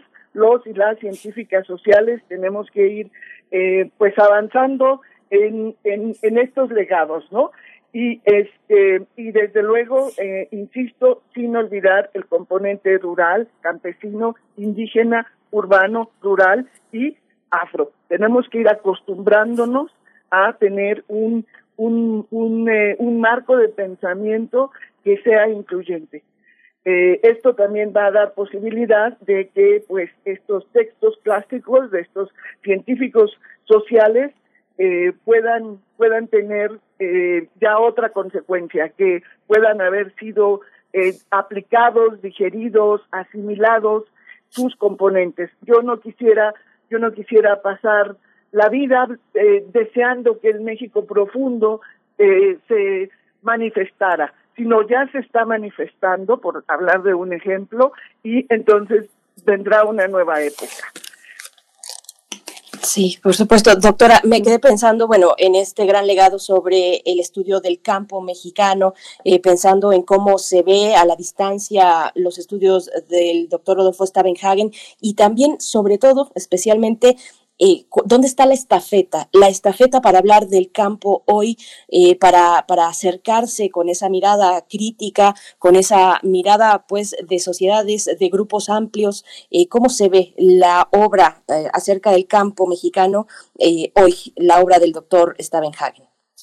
Sí, pues esa, esa estafeta, obvio es decir que va a las nuevas generaciones de científicas y científicos sociales pero con la, con la diferencia, la gran diferencia, que tal vez ya no vamos a encontrar eh, ese colonialismo interno que, tan, que le preocupaba tanto a eh, don Pablo González Casanova como a don Rodolfo Stavenhagen, ¿no? Ya no vamos a encontrar esa situación de extrema eh, pobreza y explotación como si todavía siguiera presente un régimen colonial que no solamente explotaba, también discriminaba y racializaba y por otra parte tenía negados cualquier cualquier derecho eh, político a manifestarse.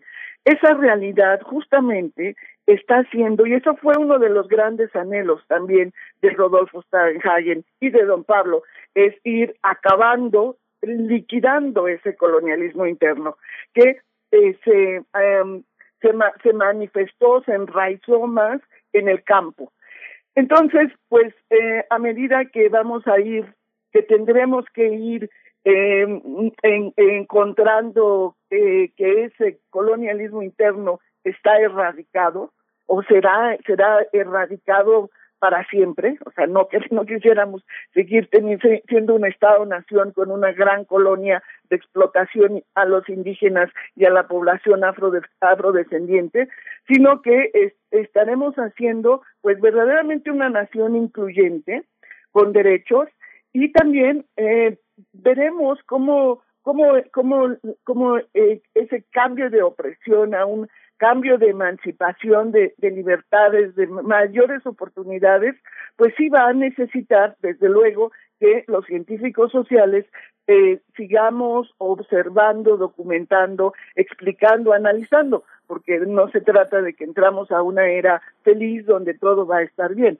Va a seguir habiendo conflictividad, problemáticas, desde luego, pero tenemos que estar preparados de que vamos a ir enfrentando una nueva época y una nueva época donde el campo sí va a ser considerado, no como un, un, lugar que de abandono, de opresión, sino pues como una fuente de riqueza socioambiental, como un generador de alimentos eh, eh, sanos, de calidad, y estableciendo pues otro tipo de, de relaciones eh, con, eh, con, con, con las poblaciones que viven en estos en estos lugares y eso va a tener desde luego pues otra va a dar otra cara al México rural sí un México a un México eh, pues próspero un México diverso orgulloso de lo que es y este y eso pues eh,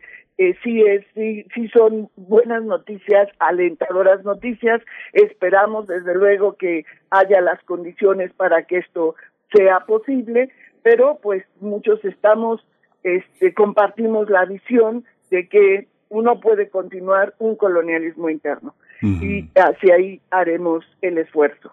Ay, doctora, esto que menciona es muy, digo, es muy, es muy interesante pensar en la, en la cuestión de, eh, de, la economía rural, de la economía campesina, de la sociología del desarrollo, porque justamente eh, la caída de las ideologías, lo que llaman la caída de las ideologías que nos han vendido como el fin de un pensamiento teórico, eh, eh, nos recuerda, por ejemplo, los primeros trabajos de las clases sociales en las sociedades agrarias que publicó finales de la 60, la sociología del desarrollo, los problemas étnicos y campesinos. Y, y yo veo, pues, recuerdo también los trabajos que hizo oh, Roger Bartra después, digamos, lo publicó después, este gran libro de estructura agraria y clases sociales en México, que fue después, dos años o tres años después del de Stavenhagen, El poder despótico y las raíces campesinas, eh, todo este trabajo, y luego un trabajo que, bueno, dejó mucha huella, yo creo, en México, que fue este libro que publicó su casi su compatriota de lengua, Eric Fromm, en 1963, la, 73, eh, la,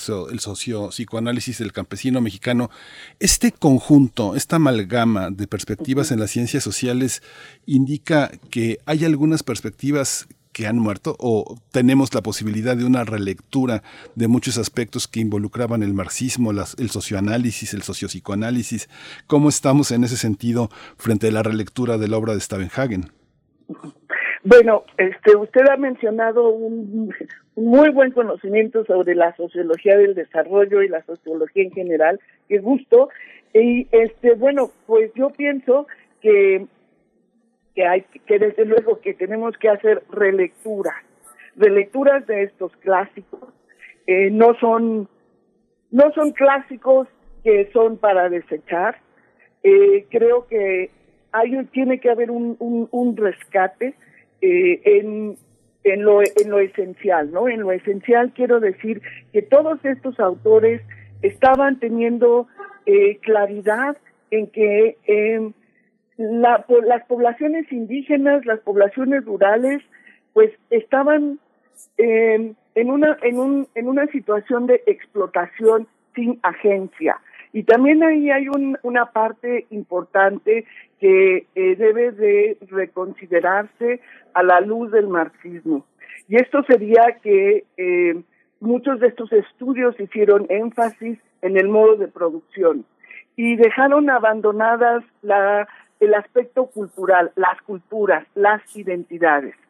Y hoy hay un gran interés eh, en, el, en, el, en el estudio de las culturas y de las identidades, porque esa parte simbólica, espiritual de los pueblos, pues también es, es, es la, es la, es su vida, es la, la vibración, la vibración de, de estas colectividades, ¿no? Entonces ahí ha habido un, un, eh, un sesgo a estudiar eh, las, eh, las culturas y, los, y las identidades de, de, los pueblos que ahora se puede complementar con eso, porque precisamente ahora hay un boom importante o un interés eh, importante en conocer cómo han resistido, cómo, cómo eh, han logrado mantenerse estas culturas, estas identidades, a pesar de haber sido menospreciadas, ridiculizadas, abandonadas, racializadas. Entonces, pues es un complemento, yo lo veo como un complemento a ese materialismo histórico con eh, estudios eh, de la cultura que aquí en México también son muy prolíficos tenemos una vasta producción cultural este eh, eh, realmente es eh, es enorme y eh, y riquísima.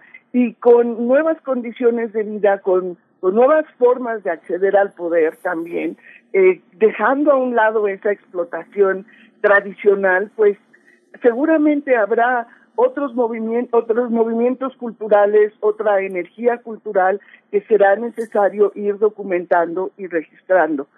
Este, eh, por eso pienso también que, pero que ningún que ningún científico social puede salir al campo sin haberse eh, equipado con estos eh, esta información de los clásicos, ¿no? De González Casanova, Stavenhagen, Bonfil, Bartra, eh, Barman, en fin, hay varios, varios, este, Luis Aparé, estudiosos del, del campo, del campo social, que sus obras siguen siendo, desde luego, vigentes. Doctora Natividad Gutiérrez, bueno, ya nos vamos acercando al cierre, pero son distintos, variados los ámbitos en los que desarrolló su labor el doctor Rodolfo Stavenhagen y otra de esas aristas que podemos abordar es eh, el legado que se da en el, en el contexto de lo internacional, su trabajo en el ámbito internacional, digamos, con la defensa eh, de, de, los derechos de los pueblos indígenas y este papel destacado en la ONU como relator especial. ¿Qué nos puede comentar eh, acerca de, de, de, esa otra eh, manera también de, llevar a cabo un trabajo, pues distinto al académico, pero con una, con una profundidad también muy, muy importante? Pues ese fue un trabajo excepcional de don Rodolfo y uno de sus legados eh, más visibles, más concretos, porque con eh, la oportunidad de ser el primer relator especial, un trabajo que él venía realizando desde la academia desde desde los ochentas, ahí fue cuando yo yo lo conocí. Eh, pero sin ese trabajo que invirtió muchas décadas, muchos años, en lograr que la Asamblea General de Naciones Unidas declara, hiciera la declaración de los derechos de los pueblos. Y con eso también se da una confianza y sobre todo una, un llamado a que los estados atiendan a sus poblaciones indígenas y tribales, porque llegó un momento en los años 70, cuando empieza esta discusión con los tratados de Barbados, eh, había voces que ya estaban diciendo, cuidado, está el, el capitalismo y sus, y sus estados están exterminando a las poblaciones indígenas y tribales. Hay que hacer algo al respecto. Y ese algo, pues, eh, como dije, se convirtió en una intensa labor de investigación y después en acceder a las vías diplomáticas con toda eh, el, el, um, la capacidad también de convencimiento de don Rodolfo para que eh, este eh, la, esa declaración llegara a ser una realidad. Y por eso es que en muchas constituciones pues retoman ese, ese legado, esa recomendación y sobre todo atención para con sus poblaciones indígenas. Y atención es decir una palabra, sino más bien este, eh, hacer una exigibilidad de derechos para eh, que los pueblos indígenas y afro eh, pues estén plenamente reconocidos a los, en los estados a los que pertenecen. Y em, bueno, pues esto, como dije al principio, es excepcional, es de un gran reconocimiento mundial, global, donde haya poblaciones indígenas, que es en casi en todos los continentes, y esto desde luego pues que es una aportación sin precedente, es un beneficio a la humanidad en su conjunto. Doctora eh, Natividad Gutiérrez Chong, eh, hoy a las 11.30 de la mañana pues vamos a recordarlo, vamos a estar en presentes en este homenaje en las redes sociales del Colegio de México. Eh, le agradecemos mucho. También hay que decir que quienes tuvimos el privilegio de conocerlo, era un hombre divertidísimo, era un ah, hombre muy, el, sentido del humor, la calidez de ese, de ese alemanzote mexicano, era, era, era un alemán guadalupano, decía a veces Stavenhagen, muy, muy divertido, un hombre, un hombre genial, un hombre muy generoso, rodeado siempre de alumnos, ¿no? Eso, eso usted lo ha descrito perfectamente, una persona muy cálida, muy atenta, y con todo ese legado era la persona más más humilde eh, y más paciente, más atenta que hemos hemos este porque nos hemos tenido el privilegio de conocerlo y estar cerca de él. Así que va a ser un homenaje verdaderamente eh, muy como de agradecimiento también, ¿sí? Un legado, pero también un agradecimiento porque se lograron, se están logrando hacer cosas importantísimas que él venía recomendando. Sí, sí doctora. Eso es, eso es sensacional. Muchas gracias, doctora Natividad Gutiérrez Chong, profesora del Instituto de Investigaciones Sociales de la UNAM y coordinadora del Colegio de Gestión y Desarrollo Intercultural de la UNAM. Muchas gracias. Muchas gracias a ustedes y no se pierdan el homenaje. Claro que no. gracias, hasta pronto. Gracias. Bueno, se puede eh, encontrar este homenaje en línea en las redes sociales del Colegio de México a partir de las 11.30 de la mañana y hasta las 2 de la tarde del día de hoy, lunes 8 de noviembre. Vamos a ir con música a cargo de Rafael Echowski por Amor al Odio.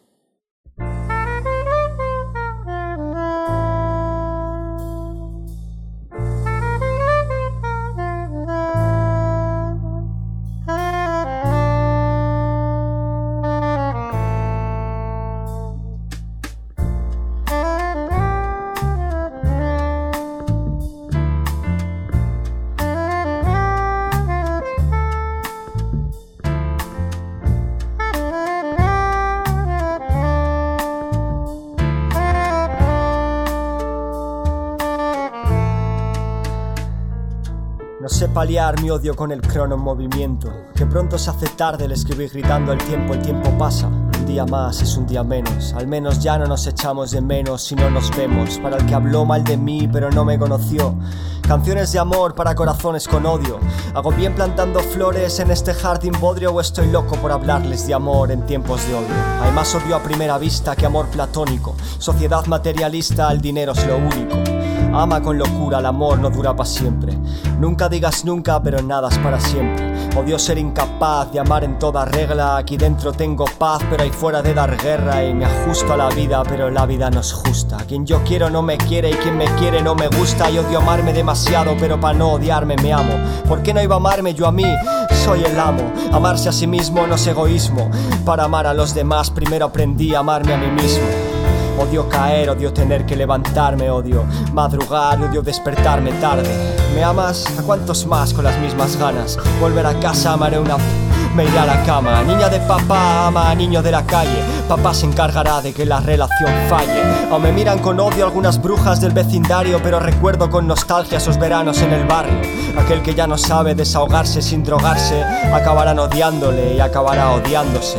Sucios de alcohol en la pared del de vicio, mirábamos sin amor a esas damas con prejuicios.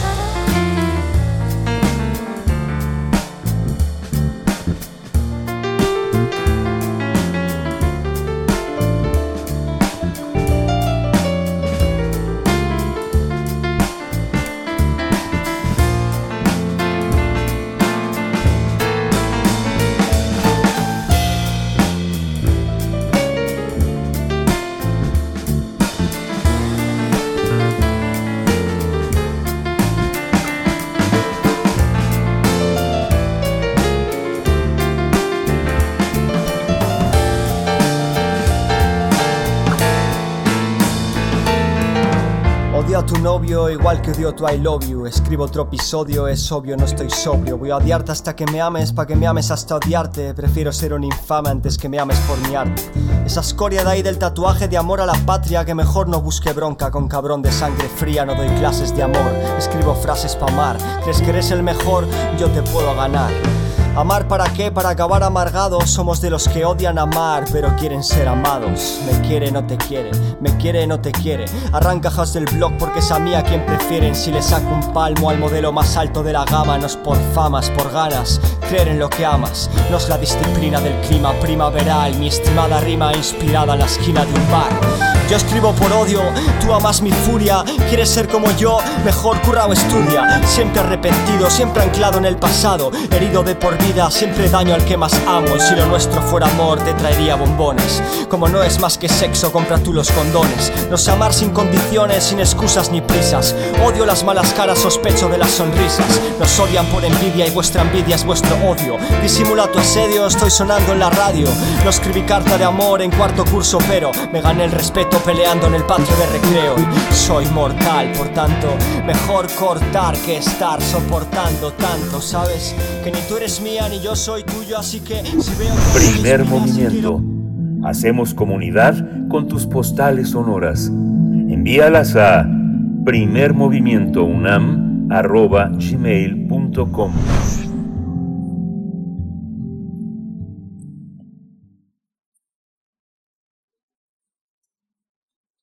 Bien, estamos, estamos ya aquí de vuelta, estamos de vuelta eh, para presentar a ustedes, para presentar, para invitarles a escuchar en este momento eh, un, un podcast, una parte de un podcast que está eh, producido por la Fonoteca Nacional, Mujeres Sonideras. Es una entrevista con Marisol Mendoza, la musa mayor, y habla acerca del trabajo que ha realizado a lo largo de su vida, documentando y registrando también el nombre de mujeres que han incursionado en estas fiestas callejeras, además de narrar los orígenes del colectivo Musas Sonideras. Y bueno, es lo que podremos escuchar a continuación. Una, un- una acotación, eh, si ustedes están interesados, interesadas en este tema, en Filme Latino hay un documental que se titula Yo no soy guapo, de la directora veracruzana Joyce García, que habla precisamente eh, para el caso del centro del país, de la capital y, del barrio de Tepito también, y, algunos otros barrio- barrios de la periferia mm, del Valle de México,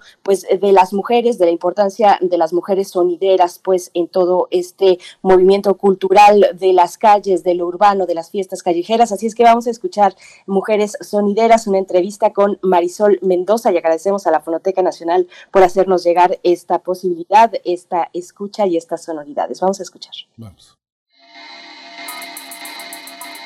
Fonoteca Nacional, la Casa de los Sonidos de México. Esta semana, Mujeres Sonideras, entrevista con Marisol Mendoza. Este no es un simulacro. Y llegó la cumbia.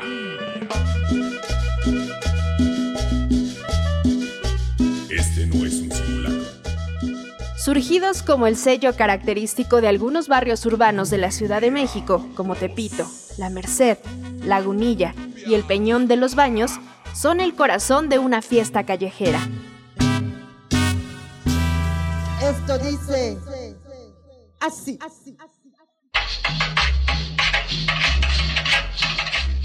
Al nombrarlos, es imposible dejar de evocar los tocadiscos y las tornamesas que adornan el barrio. Por un lado, las enormes bocinas, los micrófonos. Por el otro, el DJ presenta canciones, anima a la gente a bailar, manda saludos del público y se hizo la fiesta. reproduciendo todos los ritmos de los seres amados. Sonido solo, solo.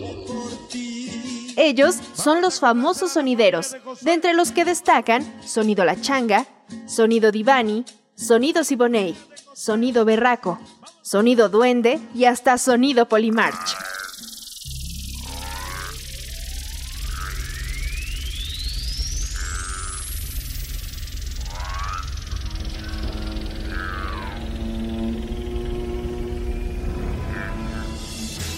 Además de estos elementos, tienen otro rasgo en común. La mayoría son encabezados por hombres, lo cual no es casualidad. Pues se trata de una industria cultural que ha dominado principalmente el género masculino.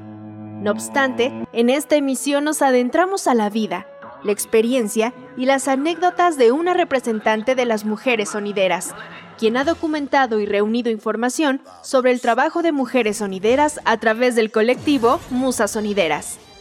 Hola, soy Marisol Mendoza Gómez, hija de Ricardo Mendoza García, sonido duende, y el Fega Gómez, sonido butterfly.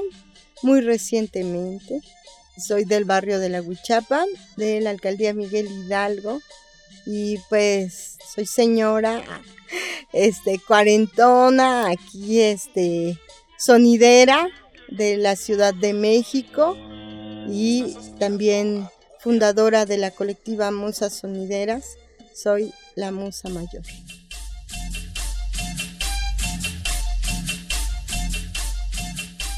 Nacida dentro de una familia donde su papá y hermano representan al sonido duende, uno de los más reconocidos del rubro. Mi papá hizo una carrera de 43 años como sonidero. Mi hermano hace 26 años tomó el micrófono y pues yo solo acompañaba, ¿no? Pero me gustaba mucho escribir sus anécdotas. Le preguntaba, oye, ¿cómo te fue la tocada? O como la primera vez que fue a visitar un reclusorio a tocar, ¿no? Y yo le decía, ¿y cómo fue? ¿Y no te dio miedo? O, le preguntaba cosas así, ¿no? Porque además era muy joven cuando él entró por primera vez a tocar al reclusorio, ¿no? Y conforme la marcha, este, hace 14 años, bueno, mi papá conoce a Marcos Ramírez y hacen un colectivo con Mariana Delgado llamado el Proyecto Sonidero. Y pues hacen algunas participaciones en el Pasagüero sobre pequeñas cápsulas de las películas mexicanas, de los bailes de, de las películas de los ochentas y la música mexicana que sale en esas películas, ¿no? Las cumbias mexicanas, porque la cumbia tiene unos subgéneros raros, pero este no termina de ser cumbia, ¿no? Está la cumbia peruana, la cumbia colombiana, la cumbia villera, la cumbia rockera, la cumbia este rebajada. Y así puedes encontrar y la cumbia mexicana, la cumbia poblana, que trae mucho el chiquichán, ¿no? Y entonces, pues lo que se pretendía en ese video, pues es representar la cumbia mexicana, y los mexicanos bailándolos en las vecindades, eh, en los centros nocturnos que empezaban en aquellos años de los 70s, 80s, ¿no? Y se presentó ahí en el Pasagüero y se hicieron varios proyectos hasta que se hace el colectivo, el proyecto sonidero y me incursiono. Ese fue mi primer colectivo. Empezamos a documentar, a levantar historias, fotografías, porque éramos un equipo de fotógrafos, sociólogos.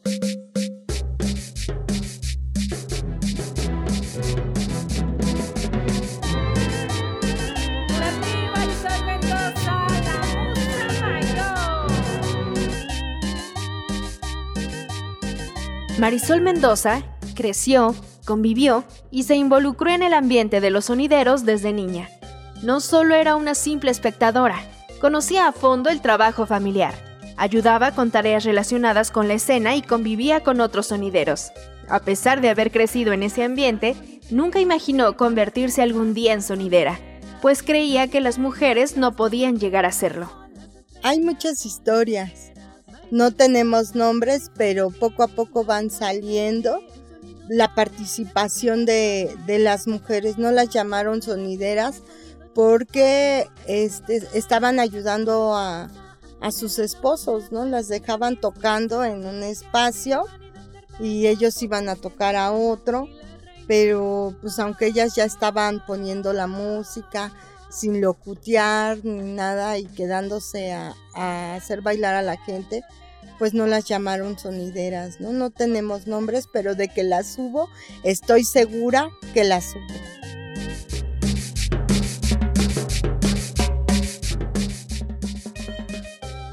Por mucho tiempo no hubo el debido reconocimiento al trabajo que las mujeres realizaban dentro de este mundo. ya sea en el escenario o tras bambalinas.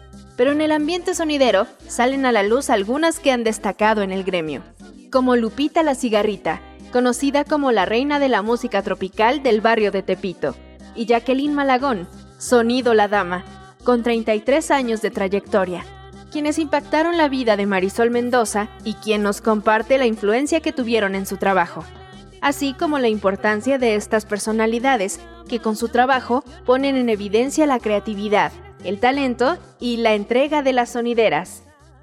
Así es como yo incursiono en este mundo sonidero, escribiendo, documentando, persiguiendo historias sonideras, tanto con los bailarines, con los sonideros, y ahí conozco a dos sonideras muy importantes con una trayectoria súper grande, que además estaban en dos organizaciones diferentes. Eran 100 hombres, una mujer. Lupita la Cigarrita estaba con la Fraternidad de los Sonidos en México y Jacqueline Malagón Sonido La Dama estaba con la organización de su esposo que era eh, Sonideros Guerreros Unidos de México. Y entonces a mí se me hizo como tan impresionante porque había crecido en, en un mundo de sonidero y yo nunca jamás había escuchado que había mujeres sonideras. Ajá, nunca, nunca había visto así como a una mujer sonidera. Yo cuando conocí a Lupita, así de, una mujer sonidera. Y yo creía que Lupita era la primer mujer sonidera, ¿no? Porque yo platicaba con ella y ella sabía de todo. De todo te platicaba, así, este, platicar con ella era seguir una, una geografía sonidera, te platicaba de las calles, de la 20 de noviembre, de Tepito, de la Merced, de todas las pistas del Peñón de los Baños, todas esas pistas sonideras, porque es bien bonito, fíjate, que no solo como sonidero llevan un nombre, los clubs de baile se ponen un nombre también. Y a la pista también la visten con un nombre, ¿no? Pista Oceanía, Pista ULAC, Pista El Domo, Pista este, La Conchita. Entonces les ponen nombre a la pista donde están bailando, donde están gozando, también la visten con un nombre, ¿no? Y es bien impresionante saber que no solo te vistes tú como sonidera, y los clubs de baile se visten también con un nombre, aparte de ir caracterizados, ensayados y todo lo que le invierten para ir a brillar en una pista sonidera callejera además, ¿no? Y que además le pongan nombre como si fuera un salón y, convertirlo con luces de colores. Es algo muy, muy bonito. Entonces, cuando ella estaba platicando y, hablaba de esta geografía sonidera, de las calles, de los sonideros de antaño, de cómo, de cómo ella conocía a varios clubes de baile y cómo ella mandaba sus saludos, pues era así bien bonito. Yo, estaba así como extasiada cuando ella platicaba, porque además tiene una característica para mandar saludos y a veces este, mis compañeras se espantan, ¿no? Porque ella, este, ella le llama este, saludos orgásmicos, ¿no? Y entonces, cuando tú ves a Lupita, es imposible no pedirle un saludo orgásmico. Y entonces, este, ella siempre lo ha dicho hasta en su documental de Yo no soy guapo, ella dice, cuando yo toco yo siento un orgasmo. Hace poco le hicieron una entrevista. El editor no cambió la palabra, ¿no? Y a mí se me hizo muy padre, porque aunque muchos se espantaron y sintieron que era una vulgaridad, y pues es eso, ¿no? Este, gozarlo de verdad y, y sin disfrazarlo, ¿no?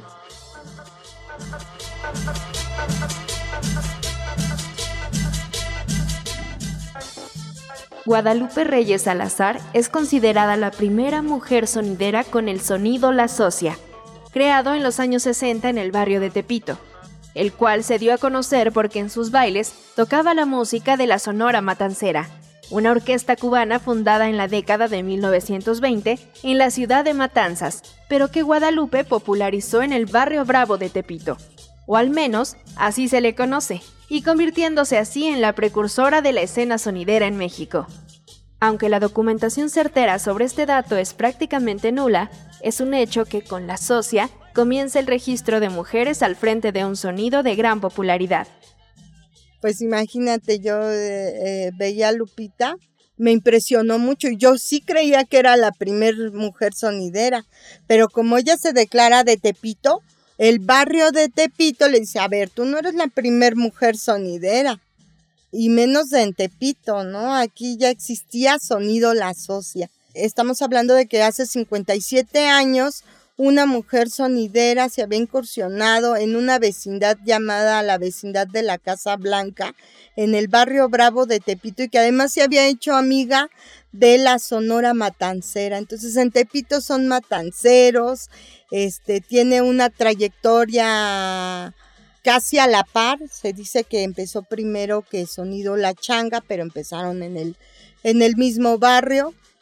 Entonces, a partir de que se dice que Lupita era la primer sonidera, pues sale a, la luz esta historia tan hermosa de sonido la socia y entonces se descubre que teníamos antecesoras sonideras y eso es bien bonito porque sabes que ya existían y que tú estás haciendo y que tienes antecesoras y que vas a tener sucesoras en algún momento también y es irle alumbrando el camino a otras compañeras. Por eso, cuando yo las conozco, pues seguí el camino, investigando y todo.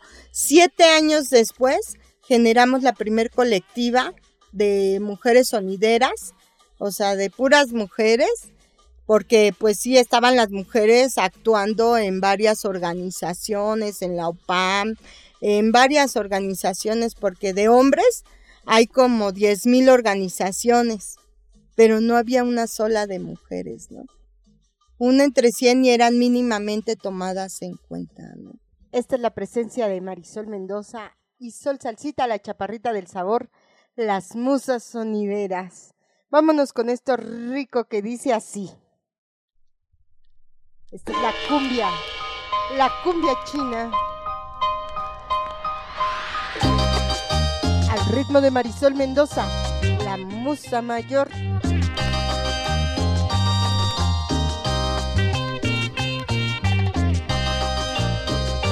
Está para todos los que estamos comiendo arroz con frijoles. Para Marisol Mendoza, así como para otras mujeres que han incursionado en el sonido, el mayor reto es demostrar que merecen el mismo reconocimiento y respeto por su trabajo que el de sus colegas hombres porque Lupita, a pesar de tener una trayectoria larga, pues ella nos contaba que algunas veces hasta había tenido que contratar equipo de audio para lucirse y no ser criticada por no tener audio, ¿no? Y ella llega, de que llegaba con audio, llegaba con audio, así saliera tablas o tuviera que haber puesto, ¿no? Me gané un seudónimo hace poco, me pusieron Mari sin bocinas, porque justo yo no tengo audio, ¿no? O sea, o sea, a lo mejor pude llegar con el audio de mi papá, de mi hermano, ¿no? Y decir, ah, yo voy a tocar aquí, como parte de duende. Pero yo ya me estaba fijando en las mujeres, ¿no? Yo ya estaba con las mujeres y yo dije, pues no, no voy a ocupar el equipo de ellos aunque me estaba respaldando en todo momento mi papá, ¿no? Pero yo dije, no, aquí yo tengo que hacer la diferencia, porque sí somos y sí podemos ser, aún sin bocinas, ¿no? Porque el primer, pues, pues es la música la que te define y la voz, ¿no? Y, por eso te comentaba esto de, de que se dividen, ¿no? Los monstruos que tienen equipo, los pioneros que tocan con discos de vinil, los cabineros y las mujeres, ¿no? Al último, y en chiquito, las mujeres, ¿no? Y entonces eh, nosotros tenemos que hacer un esfuerzo doble, triple, ¿no? Este, porque pues con lo poco que nos pagan y el otro trabajo que podemos tener, pues complementamos para poder comprar cables, para poder comprar tus memorias, tus CDs, tus LPs o lo que tengas qué hacer y a veces hasta dices, ah, no, pues yo toco con puro LP, pues ahora voy a tocar con lab y voy a aprender, ¿no? Ah, ya toco con lab, pues ahora quiero aprender a tocar con CD en los players, ¿no? Y esforzarte a querer aprender en, eh, en todos los, los sistemas y ir aprendiendo también a conectar, ¿no? A saber este cómo, cómo conectar los cables, cómo hacer todo, todo esto, porque todo el tiempo estás en el ojo del huracán en examen diagnóstico de qué es lo que sabes, qué es lo que no sabes, y si sabes lo que estás tocando o, ni siquiera lo, lo conoces, lo estás tocando porque es nuevo o porque te lo acaban de regalar, ¿no? Claro que sí, vámonos al ritmo y al sabor de las musas sonideras. Escucha esto, suena bonito, suena sabroso.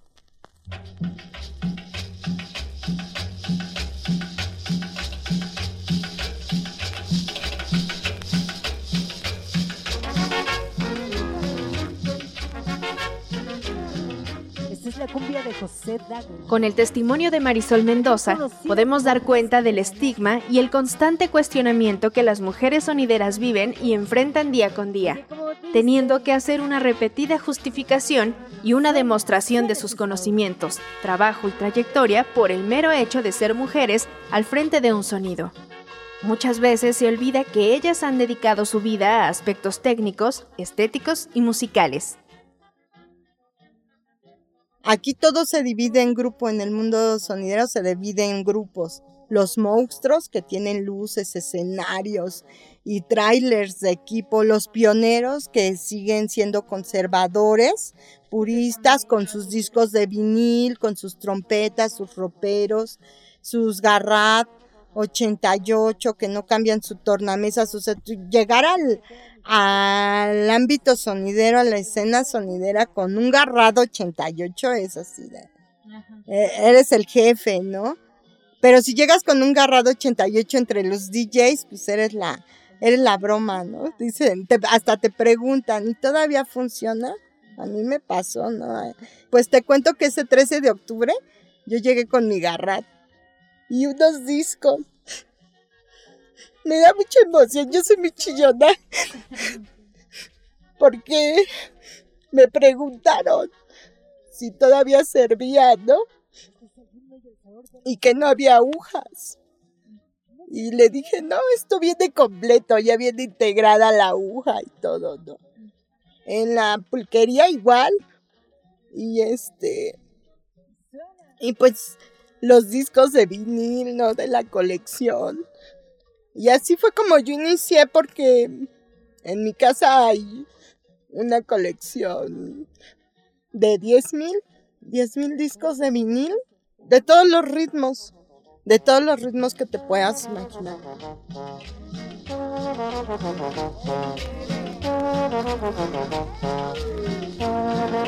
Que se abra, que se abra la rueda al ritmo y sabor de las mozas sonideras. Las mujeres sonideras, además de enfrentarse a las dificultades propias del escenario, deben lidiar con responsabilidades como el ser madres, esposas o amas de casa. En algunos casos, incluso son el sustento de sus hogares y desafortunadamente aún no alcanzan la posibilidad de vivir de lo que aman.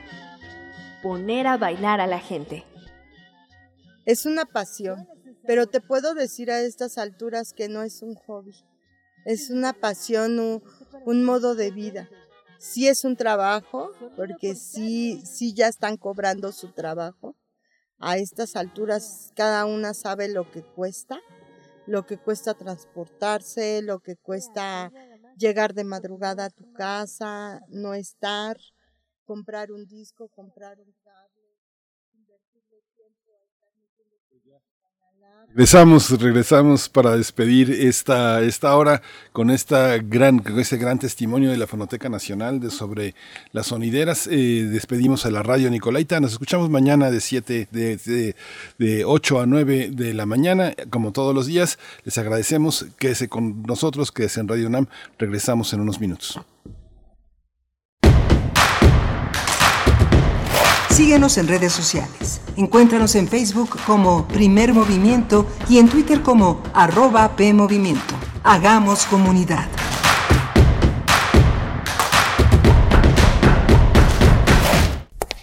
Hace tiempo que la sala en Esahualcoyotl se siente vacía. Pero este parece un buen momento para recuperar terreno y regresar a los espacios que nos esperaban con los brazos abiertos. La Orquesta Filarmónica de la UNAM vuelve a recibir a su público en la sala Nezahualcóyotl. Consulta el protocolo COVID para asistir a los conciertos en música.unam.mx diagonal protocolo-COVID o escúchalos a través de Radio UNAM todos los domingos a las 12 horas. Es bueno estar de vuelta. Radio UNAM, Experiencia Sonora.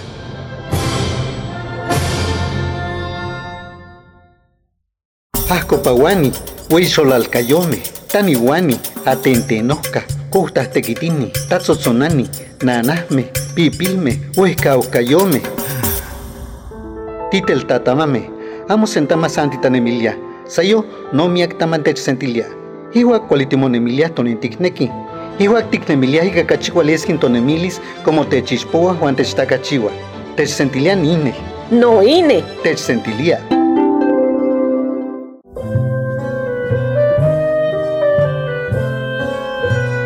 Gabinete de Curiosidades. Estrena nuevo horario.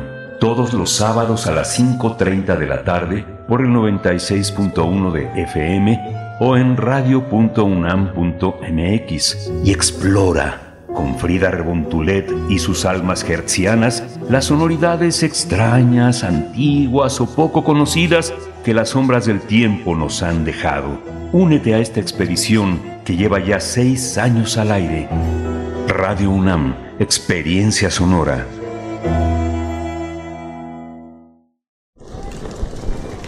Hola Juan. Hola Oscar. ¿Ya te has dado cuenta que llevamos mucho tiempo juntándonos en esta transmisión? Y ahora nos juntamos para hacer este promocional de nuestro propio programa. Sí, hombre, por- en esta ocasión no es así un encuentro casual.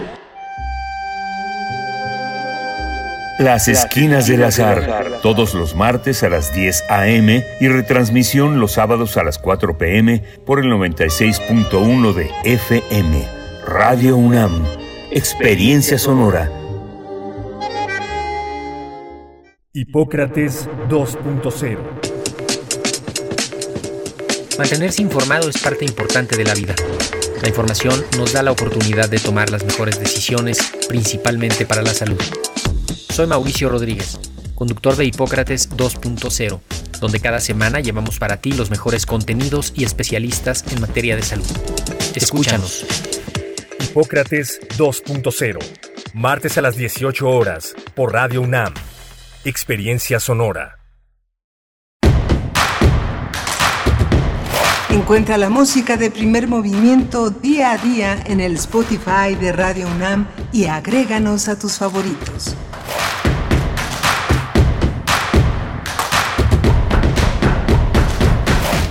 Ya son las nueve de la mañana con tres minutos. Bienvenidos, bienvenidas a esta tercera hora de transmisión aquí en primer movimiento. Hoy que es lunes, lunes 8 de noviembre de 2021, les saludamos pues por parte de todo este equipo, de este pequeño equipo pero muy esforzado eh, que cada día pues realiza eh, y da la posibilidad de, de tener este espacio matutino en Radio UNAM. Se encuentra en la cabina, allá se encuentra, eh, mm, bueno, está Violeta Berber en la asistencia de producción, Socorro Montes esta mañana a, eh, a cargo de los controles técnicos de la operación técnica en la consola, Frida Saldívar en la producción ejecutiva y Miguel Ángel Quemain en los micrófonos. Querido Miguel Ángel, en unos momentos más vamos a escuchar poesía necesaria en tu voz.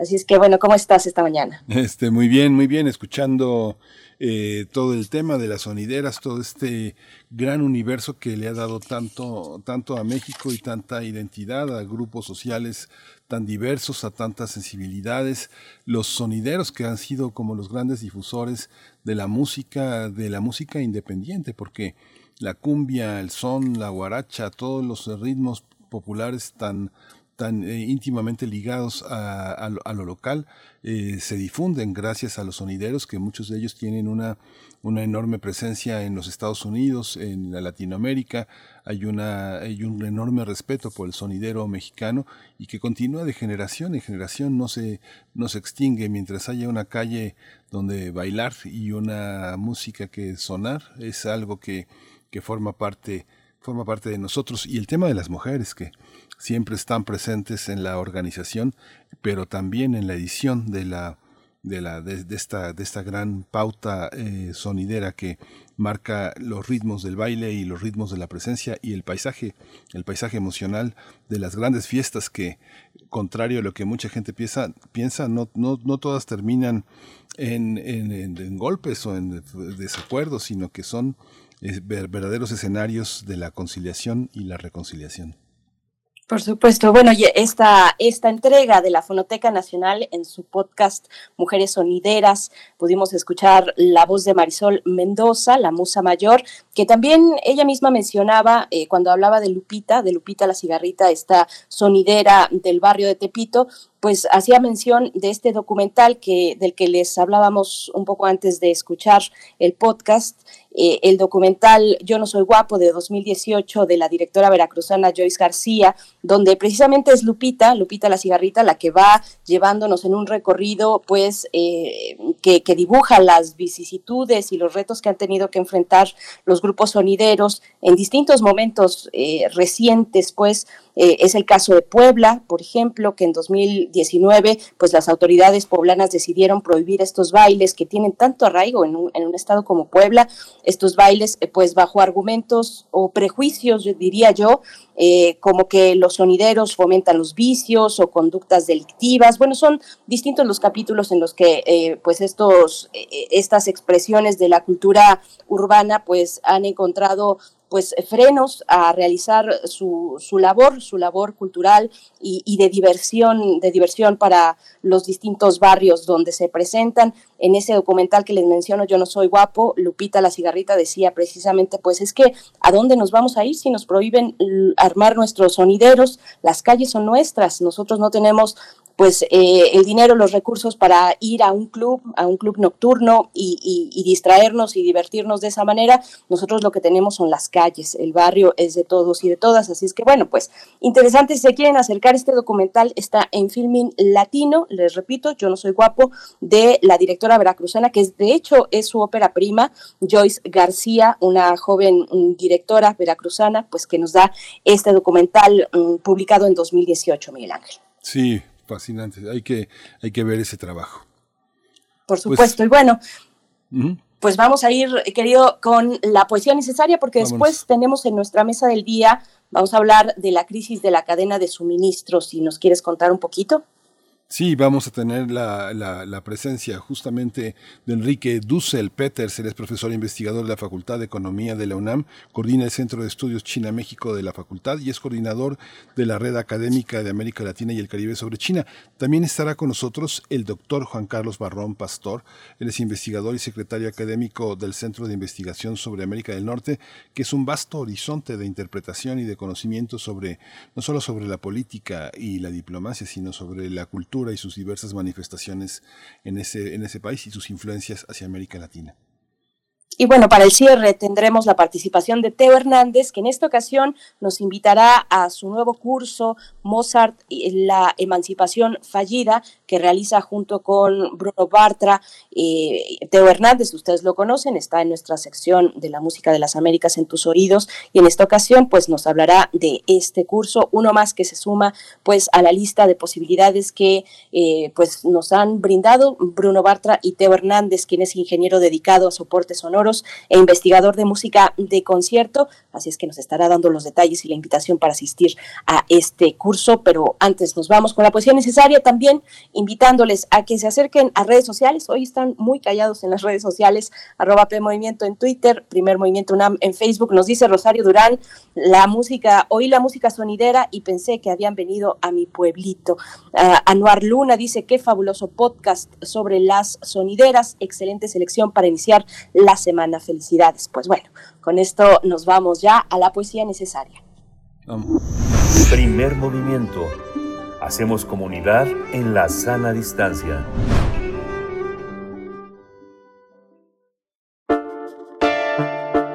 Es hora de poesía necesaria.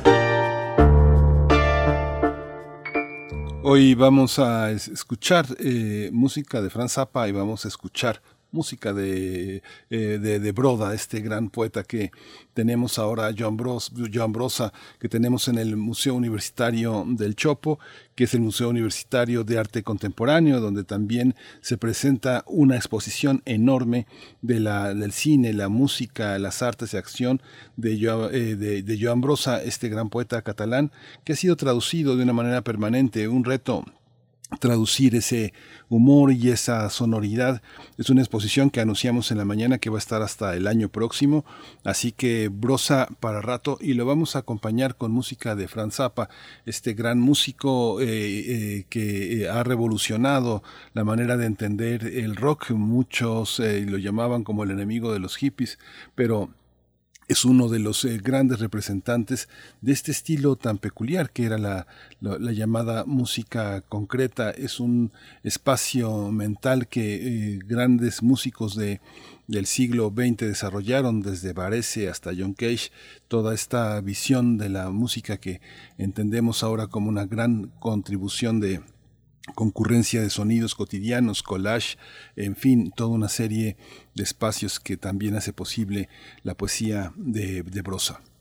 Así es, este poema se llama Tú y dice, si fueras una ola, serías mi juego favorito, si me quisieras siempre serías la plenitud, si fueras una manera de hablar, serías el diálogo, si lloraras inquieta, te buscaría y no te encontraría. Si fueras una puesta de sol, serías la más bella de todas. Si fueras un árbol, serías un cedro. Si ostentases colores, serías blanca y roja. Si fueras la nieve, pasarías más allá. Si fueras una sustancia, serías el bálsamo. Si desfallecieras, serías un escudo roto. Si fueras una flor, nunca te apagarías. Si te viese en cualquier lugar, te señalaría a ti. Si fueras indiferente serías el crepúsculo, si me mirases distraídamente serías mi esperanza. Tu presencia me parece la forma más placentera de la armonía misma. Si la música se llenara de ti, brotaría un acorde grave y lastimero. Si fueras un trébol, serías la llave de la aurora. Si fueses la suavidad, serías el peso del agua. Si fueras la tristeza, serías los días y el tiempo. Si fueras un deseo, serías pasión desplomada. Si fueras, eh, si fueras, es el, es el canto que continúa de John Brosa, dice, si fueras, si pasara el otoño, tú serías la primavera, la primavera inminente. Si fueras un color, serías la alegría del sol en un bancal de hierba. Si fueras una voz, tendrías el color de un perfume. Si fueras un desierto, ondearías sin ningún límite. Si eres una palabra, serías amarse. Si fueras un ídolo, yo prepararía tu adoración en los santuarios. Si el mundo de vida fuera todo soledad y caos, ya estarías destinada a manifestarte. Si el mundo fuera una brumosa caverna, en ti convergerían infinitudes. Tú eres el más bello reflejo de la imagen primordial que allende los tiempos se multiplica inexpresable. Traducción de Alfonso Alegre y Victoria Padilla.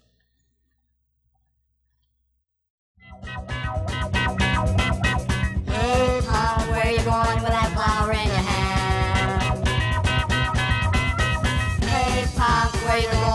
flower in your hand? Well, I'm going up to Frisco to join a psychedelic band. I'm going up to Frisco to join a psychedelic band. Hey, punk, where you going with that button on your shirt? Hey, punk, where you going with that button on your shirt? I'm going to the love end to sit and play my bongos in the dirt. Yes, I'm going to the love end to sit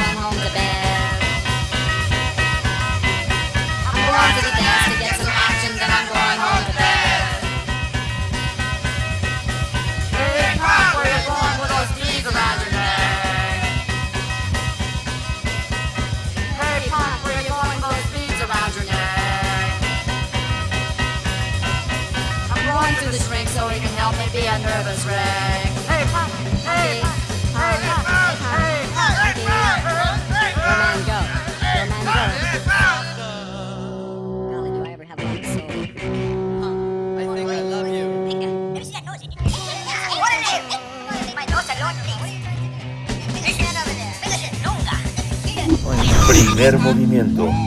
Hacemos comunidad con tus postales sonoras. Envíalas a primermovimientounam.gmail.com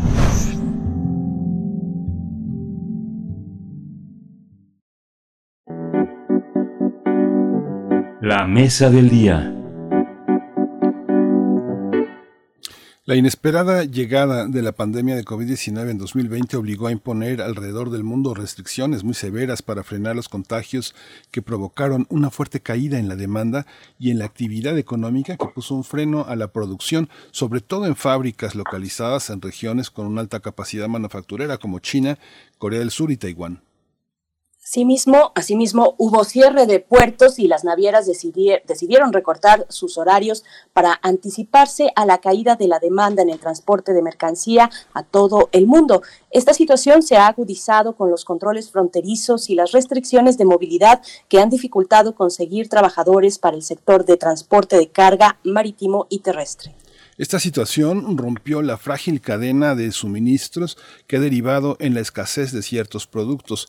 Por ello, algunos gobiernos, como el de Estados Unidos, ha implementado un nuevo panel de la cadena de suministro para monitorear la crisis que ha provocado el incremento en el costo y limitado la disponibilidad de productos desde automóviles hasta ropa y juguetes. Algunos expertos han recomendado a los gobiernos la necesidad de invertir para aumentar la capacidad de sus puertos, ferrocarriles, espacios para almacenamiento de mercancías y rutas de transporte por carretera. También han insistido en que los gobiernos deben restablecer la libertad de movimiento a los trabajadores del transporte y que sean un sector prioritario para recibir las vacunas contra COVID-19. Vamos a realizar esta mañana un análisis eh, acerca de la crisis mundial en la cadena de suministros. Nos acompañan con este propósito a través de la línea dos grandes especialistas. Por mi parte, presento al doctor Enrique Dussel Peters, profesor investigador de la Facultad de Economía de la UNAM, coordinador del Centro de Estudios China-México de esa misma facultad y coordinador de la Red Académica de América Latina y el Caribe sobre China. Doctor Enrique Dussel, un placer, un placer estar eh, con usted esta mañana. Gracias por aceptar esta invitación. Buenos días. ¿Qué tal? Buenos días. Gracias por la invitación. Muchas gracias, doctor. Eh, está también con nosotros el doctor Juan Carlos Barrón Pastor, él es investigador y secretario académico del Centro de Investigaciones sobre América del Norte. Doctor Juan Carlos Barrón, bienvenido. Muchas gracias, días. Un gusto estar aquí con usted. Gracias, doctor. Gracias, bienvenidos ambos. Pues eh, empezamos en ese mismo orden de presentación con esta charla. Eh, acercarse a este momento es ver con nitidez mm, la relación entre los distintos puntos en estas cadenas de suministro globales, ver también pues sus dificultades, sus, fallas y fragilidades. Eh, ¿Frente a qué estamos? ¿Qué, ¿Qué, fenómeno estamos observando, doctor Enrique Dussel? Sí, mira, a ver, la noticia, como ustedes bien indicaban, es que nos encontramos hoy, a finales de 2021, eh, ante una precaria estructura internacional de suministro o de proveeduría eh, ojo que tiene diferencias importantes según la cadena global de valor específica, es decir, se ha visto particularmente afectada la cadena autopartes automotriz, eh, en otras cadenas como alimentos, por ejemplo, que tiene un componente doméstico más significativo, eh, esta problemática no es tan relevante, ¿no? Y, y me parece que para entender la situación actual y que parece que va a continuar en 2022 y en, eh, en la cadena autopartes automotriz se adelanta que muy probablemente también continuará en el 2023. Yo invitaría a plantear que hay un grupo de causas para comprender esta situación, tanto de largo plazo como de corto plazo. ¿no? De largo plazo yo destacaría eh, un, creciente proceso de desglobalización que se ha dado desde 2008, ¿no? Eh, es decir, los niveles de internacionalización como se midan eh, desde 2018 han estado relativamente estancados. también hay todo un movimiento en contra de la globalización ante el impacto polarizador del comercio toda una serie de debates del 91 por 99% versus el 1% beneficiado y después está el conflicto eh, entre Estados Unidos y China desde 2017-2018, que también ha abonado a las dificultades en la cadena. Por supuesto, eh, el COVID. Y más, de corto plazo, yo invitaría a considerar que como resultado justamente de la pandemia del COVID, eh, estamos, las empresas están, se enfrentan a dramáticos cambios en la, en la demanda y en la oferta, ¿no? Recordemos, eh, sectores completos, restaurantes, turismo, eh, que tuvieron que cerrar durante meses, más de un año, y otros sectores que se vieron beneficiados, telecomunicaciones, por ejemplo, y esto afecta la oferta y la demanda. Un caso específico es el de los semiconductores, resultado de estos cambios de oferta eh, y demanda, y en algunos casos como ustedes señalaban, los costos de transporte, hay que tener, eh, imaginarnos, eh, marítimos de Shanghái a Nueva York, por ejemplo, aumentaron seis veces, 600%. Y por último, de nuevo, de corto plazo, resultado tendencias de venta digital, del e-commerce, nuevos puntos que también afectan a las empresas, flujos comerciales. Vamos, vamos eh, en, en este primer comentario entonces con el doctor Juan Carlos Barrón Pastor. Doctor, ¿cómo se explica cuáles son los orígenes, las causas y qué peso tiene la pandemia en algo pues que ya se estaba anunciando o al menos previendo eh, o, avisorando, pero que llega pues a sentarse de una manera importante con el proceso de la pandemia, con este gran confinamiento que se llamó en los primeros meses, doctor? Bueno, es, de una complejidad enorme eh, y no es posible explicar. Eh, la acción, digamos, desde digamos, de la cadena eh, de, de suministro, depende de la, del sector que estemos hablando, pero digamos que podríamos decir que hay eh, eh, cuatro problemas básicos. El primero, pues es el de la producción. Se detuvo un momento, la pandemia en nuestro país, y que en algunos lugares ya se está recuperando y en otros no. Y tiene diferentes ritmos eh, esta producción. Luego, pues el, el incremento en la demanda de, de los, eh, las embarcaciones, de los, de los eh, contenedores, que ha provocado realmente veces, como señaló el, el doctor Dussel, y que van a, acarrear un conjunto de incrementos de los precios a, nivel mundial.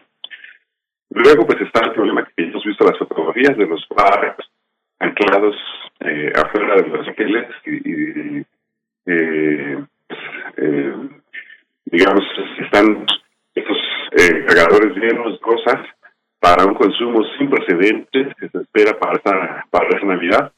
Y entonces, pues también es conducida a una problemática central en todo al, al incremento del el incremento de demanda, también tendrá, por supuesto, eh, impacto en todo el mercado, dependiendo eh, las secciones. Como ya mencionaba el doctor Dussel, particularmente el tema de los semiconductores, el tema de los de los chips eh, electrónicos, son temas que, que están incrementando su importancia y que ha, acarreado junto con ello pues un problema de, de finanzas, ¿no? el, el, el pago de estos eh, de estos eh, pedidos eh, suele hacerse a través de mecanismos financieros porque eh, pues hay que hacer un, financiamiento, un apalancamiento del periodo en que se hace la producción y el periodo que se entrega al consumidor final. Entonces, al incrementar estos plazos, también eh, pues está creando una presión financiera que no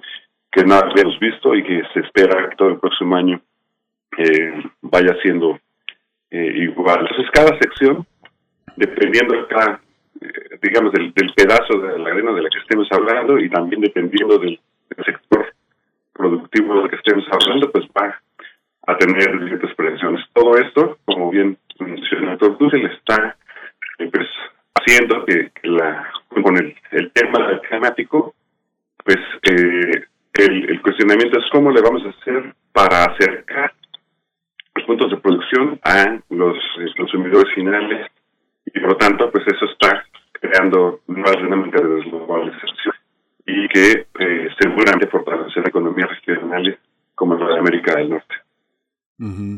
Doctor eh, Dussel, eh, usted mencionaba que bueno el, decaimiento de lo global eh, viene desde 2008, pero ¿cómo entender desde un punto de vista, digamos, económico, macroeconómico, el, el gran terreno de las grandes distribuidoras que uno veía como comercializadoras de cosas pequeñas, como hasta un pedal de bicicleta puede uno adquirir o hasta un delineador de pestañas en eBay, en Mercado Libre, en Amazon, todos los precios que se abaten online. Toda esta visión cambió también con la pandemia, toda la entrega a domicilio, la, la localización de pequeños eh, eh, empresarios locales que tenían las cosas que necesitábamos, desde los frenos para una bicicleta hasta un disco de almacenamiento o un procesador de datos. ¿Cómo entender en la economía global?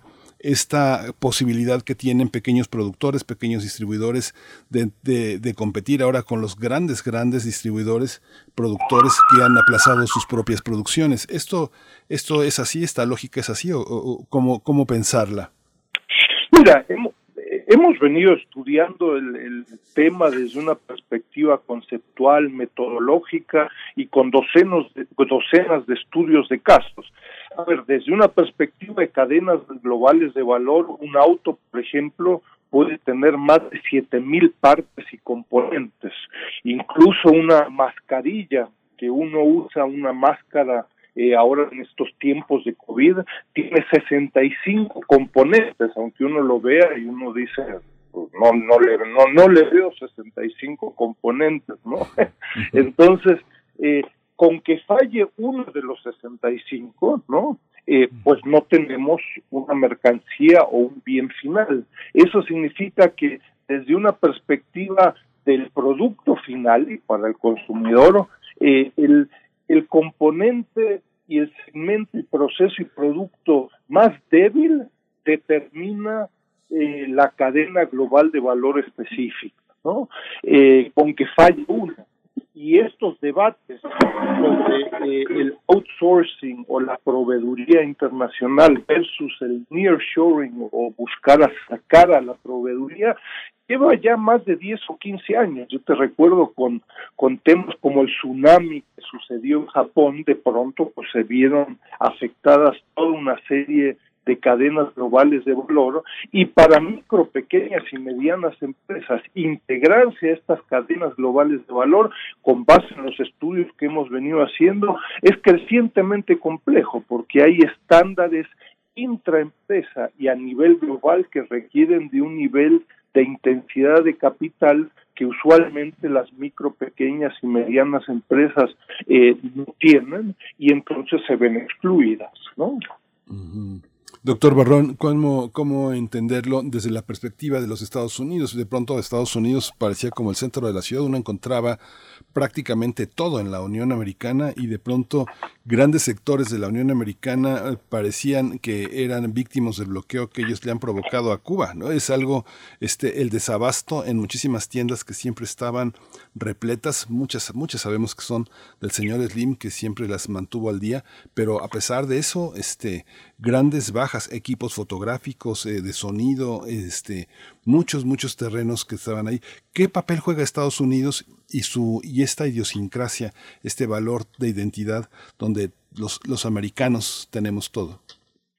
Sí, sí, sí, sí es una eh, muy buena analogía. En realidad, eh, pues bueno, el, el, el, consumo estadounidense es el que está eh, acicateando esta crisis.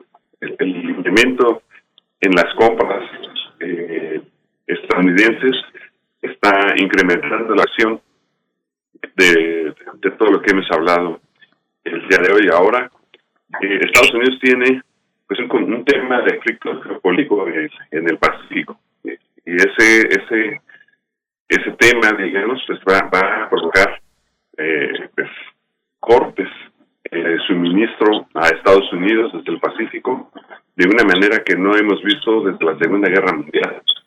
Entonces, eh, pues no sabemos cómo esto va a impactar, porque de por sí la política para para Biden en este momento eh, no hay no hay una cosa en la que más o menos esté viviendo bien, tanto en la cumbre Glasgow como en las elecciones de la semana pasada, eh, la, presión políticas sobre los demócratas se ha incrementado y por lo tanto, pues bueno, sus, sus rivales van a aprovechar esta, esta presión. El, costo de los de los cargueros también se ha incrementado, lo cual va a provocar una inflación eh, pues muy alta seguramente. Y, y entonces, pues bueno, eh, la paradoja es, la sociedad de consumo es, es la que está cicateando esta crisis. Y, y nos está poniendo ya un, un escenario en el cual está acelerando otros aspectos de la tecnología, como, como la inteligencia artificial, como la compra de chips de semiconductores. Y en todos estos casos Estados Unidos está interesado en, eh, está, subordinado a, pues a Corea, a Taiwán, a, productos que, están del otro lado del Pacífico. Entonces, eh, la vulnerabilidad crece eh, y a la vez su, su, consumo, que generalmente se consideraba como un consumo patriótico eh, para cicatear la, la economía, ahora eh, podría ser su principal problema. Doctor Enrique Dussel Peters, ¿qué, ¿qué, medidas empiezan a observar por parte de los gobiernos, eh, de, de, las grandes empresas también, para revertir estos efectos? Eh, ¿En qué medida también este fenómeno pudo haberse anticipado? Por supuesto que los efectos económicos de la pandemia, pues nadie podía adelantarse a eso, pero ¿qué están haciendo países actualmente, países como China, por ejemplo? Nos hablaba en un primer momento usted sobre este proceso de desglobalización pues cómo, cómo se despliega ahí la presencia de China con esta gran brecha, como por poner un ejemplo, esta gran brecha que se está abriendo con el nuevo, la nueva ruta de la seda, ¿cómo están reaccionando los gobiernos, doctor? Claro, los, los efectos son realmente eh, significativos, ¿no? Leí ahora el fin de semana expectativas de producción de autos, por ejemplo, en México, que originalmente se pensaba que México iba a exportar alrededor de 1.6 millones de autos en el 2021 y esto pudiera reducirse a un millón de autos, ¿no? Entonces son eh, caídas eh, ante problemas en las cadenas de suministros diversos, como señalamos con el doctor eh, Barrón Pastor, realmente dramáticos. Medidas que se están tomando, yo te diría eh, en, en, la mayoría de los casos la Unión Europea, Estados Unidos y China están tomando medidas nacionales, por no decir medidas nacionalistas, ¿no? Eh, en Estados Unidos en estos días, ya lleva varias semanas, si no es que meses, se está debatiendo un, un programa eh, de, con un presupuesto de alrededor de 3.5 billones de dólares, alrededor del 15% del Producto Interno Bruto de Estados Unidos, con medidas para mejorar la infraestructura, pero también de ciencia y tecnología, con masivos eh, presupuestos para la, las empresas que generan, que producen semiconductores y buscar justamente acercar la red de proveeduría. Acabamos de publicar un documento sobre la cadena global de valor del calzado, por ejemplo, el calzado es diferente. Ahí Estados Unidos importa prácticamente el 98% del calzado que se consume en Estados Unidos y ahí sí el gobierno, uno diría, pues tiró la toalla y aceptó que no es posible acercar a proveedores porque están todos muy lejos, ¿no? Eh, doctor Juan Carlos Barrón, voy, voy con usted eh, para preguntarle pues cómo afectará a México. Ya nos hablaba de Estados Unidos, que sabemos tiene ahí esta crisis de los contenedores, por, por poner eh, un ejemplo muy significativo, pero cómo afectará entonces en la relación bilateral de México y Estados Unidos. Nos estamos acercando ya, o estamos ya iniciando esta gran temporada de comercio como es la Navidad y el fin de año. Eh, ¿Qué cuestiones se pueden prever para nuestro país? Sí, pues eh, es una gran oportunidad para nosotros y, se requieren eh, más, puertos de cargas, estructuras de producción de los productos de consumo y pues hay pues una gran oportunidad. Eh, la pregunta es si, se logrará llegar a tiempo para aprovechar esta oportunidad, pero, bueno, la relación bilateral pues seguramente seguirá siendo muy buena con la, con la con la posición de, México en el Consejo de Seguridad, pues también habrá eh, pues, temas importantes para nosotros, como son el control de armas, que se podrían aprovechar las condiciones para, para crear eh, mejores controles. En, particular, quisiera mencionar que, que la, la crisis en Estados Unidos eh, paradójicamente se está resolviendo eh, con una mayor concentración de las empresas, ¿no? o sea, UPS, DHL se están eh, preparando para crear eh, un, un, nuevo ente gigantesco que pueda competir con Amazon. Amazon está compitiendo prácticamente con todos, eh, se ha vuelto competidor de todos en, todos los niveles, desde, los estantes hasta la producción. Entonces, eh, pues es, es, un, es un momento de gran dinamismo económico, pues, se va a poner eh, peor antes de ponerse mejor, pero eh, después pues habrá, una, una gran oportunidad para, para negocios mexicanos que puedan aprovechar esta situación en Estados Unidos. Cuando se trata de, ámbitos de transporte, por ejemplo, este, de insumos alimenticios, ¿por qué se pone tanto énfasis en los transportistas? Porque es una ¿Se trata de una serie de restricciones que el COVID le ha impuesto a la circulación o de, o de, o de qué se trata? Pienso en panificadoras, eh, pienso en productoras de cereales, de alimentos para niños, de incluso, incluso de medicamentos, sin contar el tema de las farmacéuticas, que me gustaría que después lo tratáramos. ¿Cómo lo ve usted, doctor Dussel, desde Europa, América Latina hasta Estados Unidos?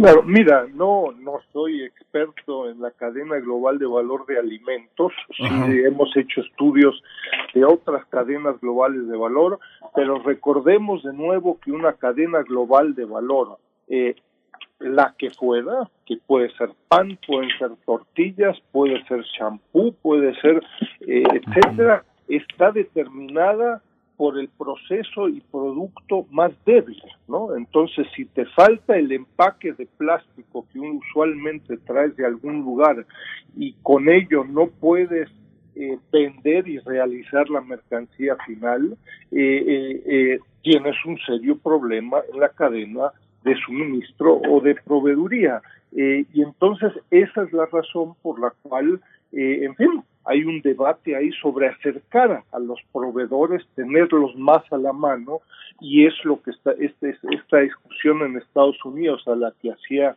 eh, referencia el doctor Barrón Pastoro, en donde eh, ahí hemos sí hemos hecho estudios muy concretos en los últimos semanas y meses, eh, y si bien existe una visión un poco romántica de que México debiera de alguna forma verse a, eh, afectado positivamente por las tensiones entre Estados Unidos y China, la realidad nos demuestra que no es el caso.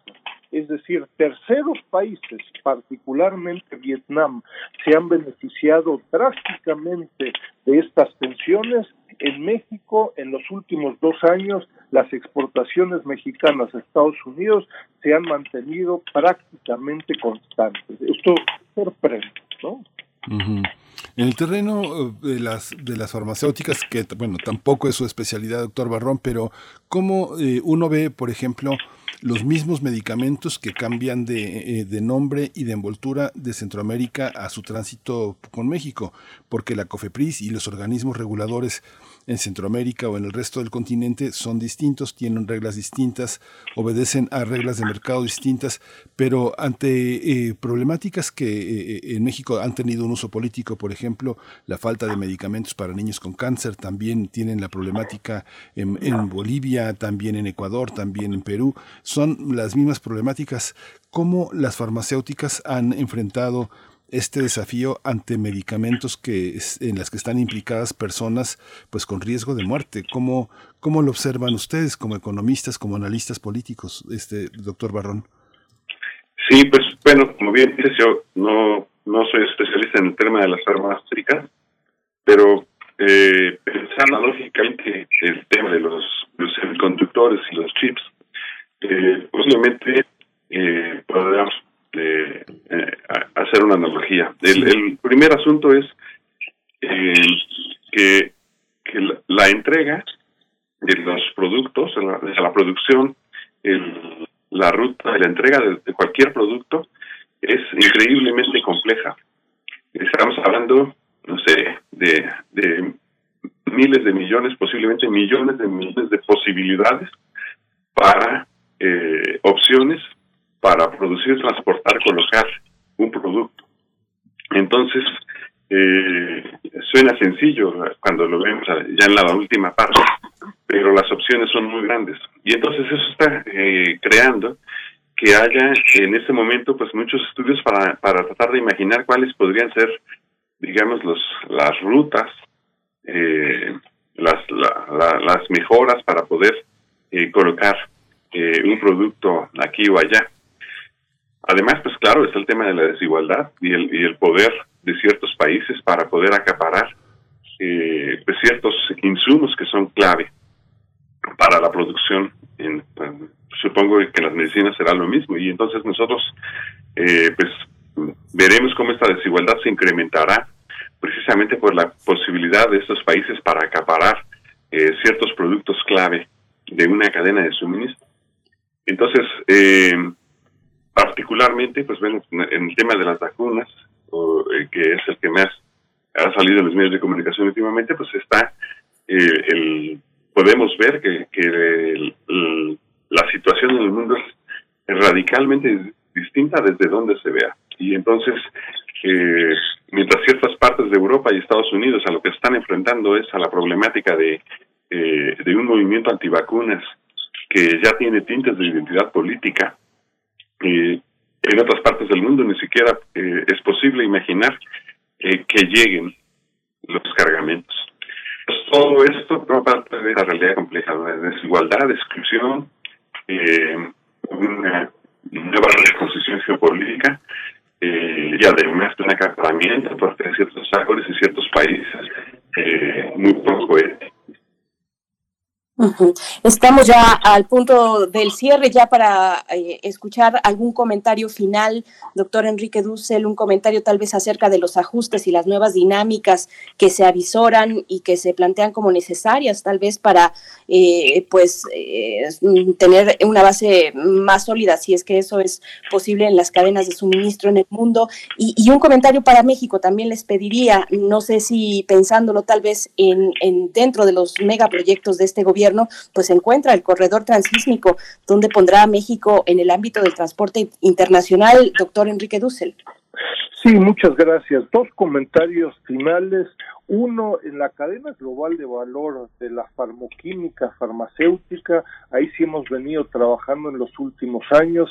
Yo les recuerdo, desgraciadamente México se ha concentrado no en ciencia y tecnología, en crear nuevo conocimiento, sobre todo, sino en el empaque de productos farmoquímicos activos importados, sobre todo de la India y de, China. Esa es la razón por la cual en México hoy en día prácticamente no existen laboratorios con capacidad de, eh, en fin, de crear eh, eh, medicamentos, ya sea para el cáncer o para cualquier otro medicamento. Esto lleva décadas de un proceso de liberalización. Y un segundo aspecto importante, yo les recuerdo, eh, China hace un par de semanas acaba de indicar su interés de adherirse eh, al acuerdo integral y progresista de asociación transpacífica y eso significa en términos concretos que China está ofreciendo un tratado de libre comercio con México, que es miembro de este tratado, y esto puede tener de nuevo enormes implicaciones en las cadenas globales de proveeduría, un tema que tenemos que empezar a debatir y discutir inmediatamente. Muchas gracias. Al contrario, gracias, doctor Enrique Dussel. Eh, doctor Juan Carlos Barrón Pastor, un comentario de cierre. Pues solamente eh, agradecerles el, el, eh, compartir este espacio, un honor compartir el espacio con el doctor Enrique Dussel. Eh, y quiero mencionar que efectivamente, pues eh, México no hemos sabido aprovechar estas oportunidades. Ojalá que, que lo podamos hacer eh, hay empresas eh, pues que tienen una gran presencia en México, en el caso de, de, en términos ciberespaciales, pues, empresas como como Cisco, con una gran presencia en el país, que, que tienen una gran necesidad en este momento de eh, moverse de, de espacios que salían a hacer como, como Vietnam.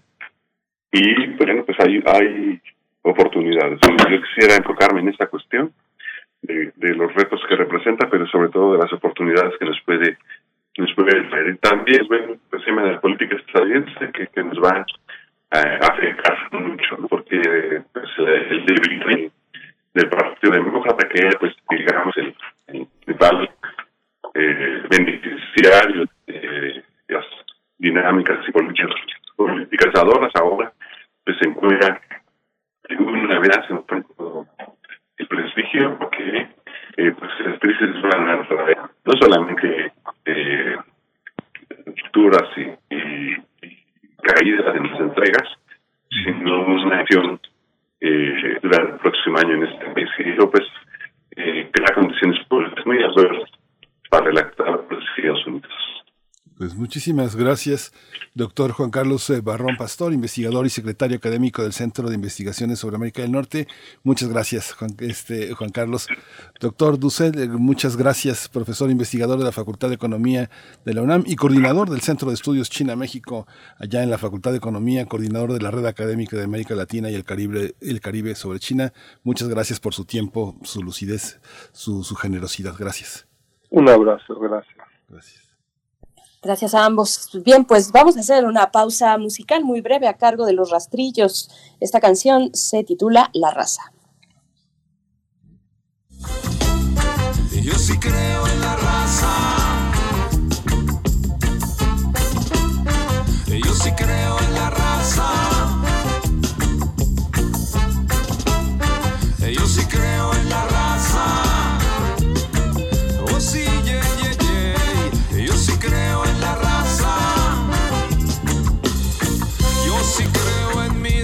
que pudo fincar esta gran creación. Yo sí creo en la raza que dejó toda esta huella en mi corazón. Yo sí creo en la raza. Oh sí, yeah, yeah, yeah. Yo sí creo en la raza. En torno a una flor pudiera ser una vez el sol del universo. Yo digo que era mucho mejor.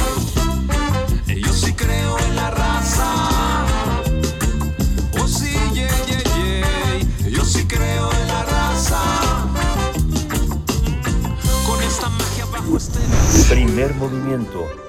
Hacemos comunidad en la sana distancia.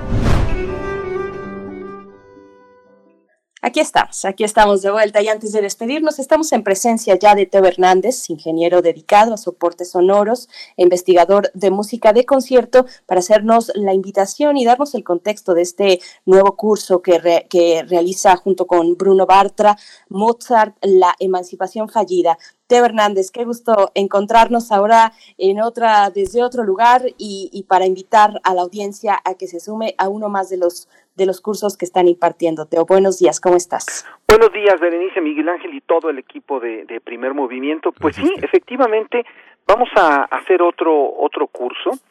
Eh, esta vez vamos a hablar sobre Mozart y le pusimos como subtítulo La emancipación fallida. Hemos querido abordar desde los eh, todos los cursos desde diferentes puntos de vista en los aspectos musicales, ¿no? Entonces, en este específicamente en que vamos a hablar sobre Mozart, vamos a dar el contexto social en el cual Mozart eh, quiso ser quizá el, primer músico que, que, ejerciera su profesión desde un punto de vista libre, o sea, que fuera un, un profesionista liberal. Sin embargo, por cuestiones eh, que vamos a estar analizando en, en, el, en el curso, pues Mozart no pudo de alguna forma em emanciparse de, de, toda esta carga que, te, que se tenía en la época, ya que los músicos eran tratados como, como sirvientes, ¿no? Mozart era, incluso hay anécdotas en donde, pues, después de triunfar en algunos conciertos, le decían, bueno, pues vente para acá, sigue siendo de mi séquito, pum, ponte aquí a comer con la servidumbre, ¿no? Y eso, esos eran golpes muy, muy fuertes. El, el, digamos, el contexto histórico en el cual se da, se da esto, se da en, en la ilustración. Mozart vivió de 1756 a 1791, ¿no? Le llevaba este 14 años a Beethoven y Beethoven, sin embargo, por cuestiones también históricas, sí logra esta esta independencia. Podemos decir es un es un minúsculo margen de tiempo que se da entre Beethoven y Mozart, si nos si lo ponemos a ver en años, y sin embargo Beethoven, bueno, Beethoven vive un poco más también, pero a Beethoven le toca una circunstancia política y social que, que le permite ser un músico, un músico independiente. Y esto también eh, es, eh, digamos, doblemente duro si pensamos que Mozart quizá es el músico virtuoso más grande de toda la historia, porque Mozart no solamente contaba con la con la con el virtuosismo del instrumentista, ¿no? Niños prodigios no voy a decir que haya muchos, pero vaya, a lo largo de la historia tenemos muchos ejemplos. Pero un virtuosismo de composición eh, nunca ha habido en la historia ninguno como el, como el de Mozart. O sea, nunca. Mozart empieza a componer a los, a los cinco seis años y ya sus obras, digo, sin ser obras eh, como las que hizo en su madurez, eran obras que podían competir con muchos de los compositores de su época. Sí. Mozart, en este sentido, cuando lo, lo, calificas con esa grandeza, como en este espacio se ha definido el caso, el caso de eh, Dostoyevsky, que ahora el Oyurros eh, sostenido en eh, las estas eh, ideas que han ah, sostenido a Dostoyevsky. ¿Cómo afirmar en qué consiste esa grandeza, Teo? ¿Cómo pensar el conjunto de compositores que lo, que lo preceden y que después continúan como una cauda al considerarlo como un paradigma? O alguien pensaría que podría oponer a Bach en el sentido de la, y la, la, capacidad de reproducción de sus propias obras al interior de sí mismas, como pasa con el Quijote, por ejemplo. ¿Cómo entender eso en Mozart? Muy buena pregunta y es muy complicada, ¿no? Esto vamos a tratar de abordarlo a lo largo de, de las de las seis sesiones que va a tratar el curso, que por cierto empieza hoy en la en la mañana, este los lunes de 10:30 a 12:30 y hasta el 8 de noviembre y el martes, los martes de 18 a 20 horas del 9 de noviembre al 14 de diciembre, ¿no? Y, y regresando a la pregunta, ¿cómo cómo abordar esto? Bueno, eh, en primer lugar creo que tenemos una afortunadamente una eh, serie de documentos en los cuales podemos, podemos investigar cómo se fue dando la relación de Mozart con sus composiciones. De hecho, el primer catálogo que existe de, de, Mozart es un catálogo que empieza a ser el papá cuando Mozart tenía 12 años. Y es porque le dicen al este al, al papá este este que por cierto era era un buen compositor y un buen músico le dicen al papá esta composición no es de tu hijo es de es de es tuya entonces Mozart eh, eh, digo Leopold Mozart el papá empieza a hacer un catálogo de obras del hijo con este catálogo podemos eh, de alguna forma acercarnos a esto que estás mencionando no cómo se va dando un desarrollo y cómo Mozart a través de sus obras y a través de sus cartas nos va reflejando un proceso interno de composición que de alguna forma lo que hace es constatar eh, esto que mencionábamos en un principio, que es el más grande virtuoso de la composición que ha, existido.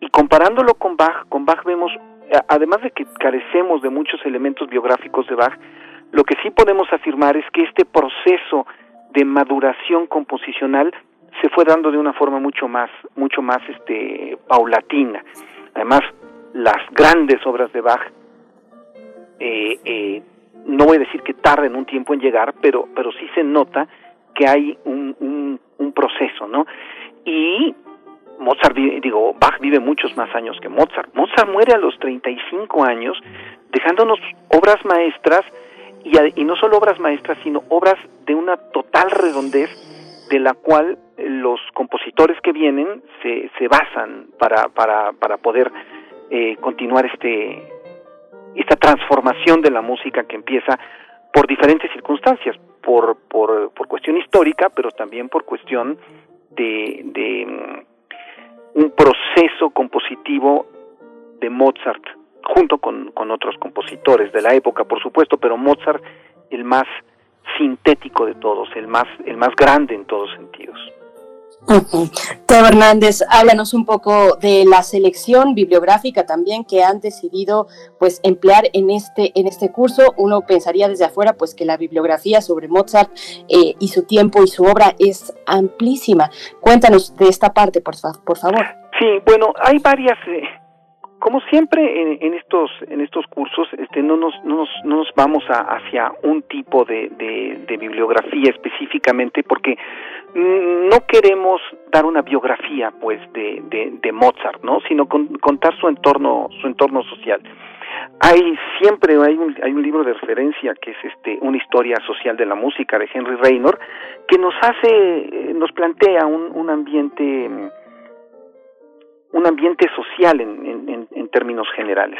También nos vamos a referir muchísimo a las cartas que, que tiene que tiene Mozart, eh, sobre todo la- las cartas que tiene con la hermana y que tiene que tiene que tiene con el con el papá, ¿no? Vamos a hablar también acerca de desde los puntos de vista musicológicos, vamos a recurrir mucho a los escritos de Nicolás Harnoncourt, que, eh, en los cuales Harnoncourt plantea una nueva forma de interpretar a la, a la música, ¿no? Sobre todo en los antecedentes hay un libro extraordinario de Nicolás Harnoncourt que se llama La música como discurso sonoro, que, nos, nos dice de alguna forma cómo, cómo se fueron eh, transformando todas estas toda, toda el- la idea de la música hasta llegar al, al periodo anterior anterior a anterior a Mozart, ¿no? Y bueno, desde luego hay varios escritos muy importantes sobre historia de la sobre historia de la música y algo muy muy necesario es el catálogo de Kegel con todos sus comentarios, porque esto nos da una idea cronológica de la de la vida de, de la vida de Mozart. Pues Teo, te agradecemos muchísimo toda esta, toda esta presencia y la, la capacidad, pues eh, nos comentaba nuestra productora Frida Saldívar, que ha seguido los cursos, que ha estado presente, esta manera de enlazarse entre dos eh, sabidurías de la música, Bruno Bartra, tú, eh, todo un repertorio de generosidades que están en la bibliografía, como ahora pregunta Berenice, y bueno, pues no nos queda más que pues más que inclinarnos con un enorme respeto y gratitud por esta por este esfuerzo que además marca marca un hito como ha pasado en el teatro en el marco de la pandemia que este generar propuestas originales auténticas que no son de emergencia sino que son de continuidad y que merecen este que, que ya son parte de un patrimonio que, que se genera desde fuera de las instituciones no es muy interesante este felicidades por su trabajo Ay, muchas gracias. Y bueno, nada más me gustaría decirles que para informes pueden escribir a más allá de la música 2021 arroba gmail.com. Repito, más allá de la música 2021 arroba gmail.com o por mensaje a Facebook en Más allá de la música 2021. Más allá de la música 2021 van a ser seis sesiones. El costo es de 1.200 pesos por las por las seis sesiones y bueno empezamos hoy lunes eh, de 10.30 a 12.30 o sea 8 de noviembre hasta el 13 de diciembre y los martes de 6 a 8 o sea en la tarde del 9 de noviembre al 14 de diciembre Maravilloso, pues Teo, como siempre un gusto charlar contigo, tener esta op- oportunidad de asomarnos a, a los talleres, a los cursos que diseñan, pues eh, con tanto, también con tanto compromiso para toda la audiencia. Te agradecemos y nos escuchamos pronto, próximamente contigo en esta otra parte como colaborador de Primer Movimiento, pues que tengan un excelente inicio de este curso Mozart, la emancipación fallida. Gracias, Teo. muchísimas gracias a ustedes y un saludo a todo el auditorio gracias Hasta pronto. ¿Nos vamos a despedir con música hoy?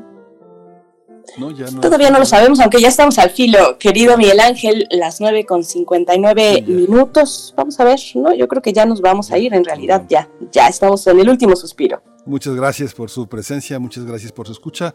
Nos comprometemos a estar otra vez mañana haciendo comunidad a través de Radio NAM. Esto fue Primer Movimiento. El mundo desde la universidad.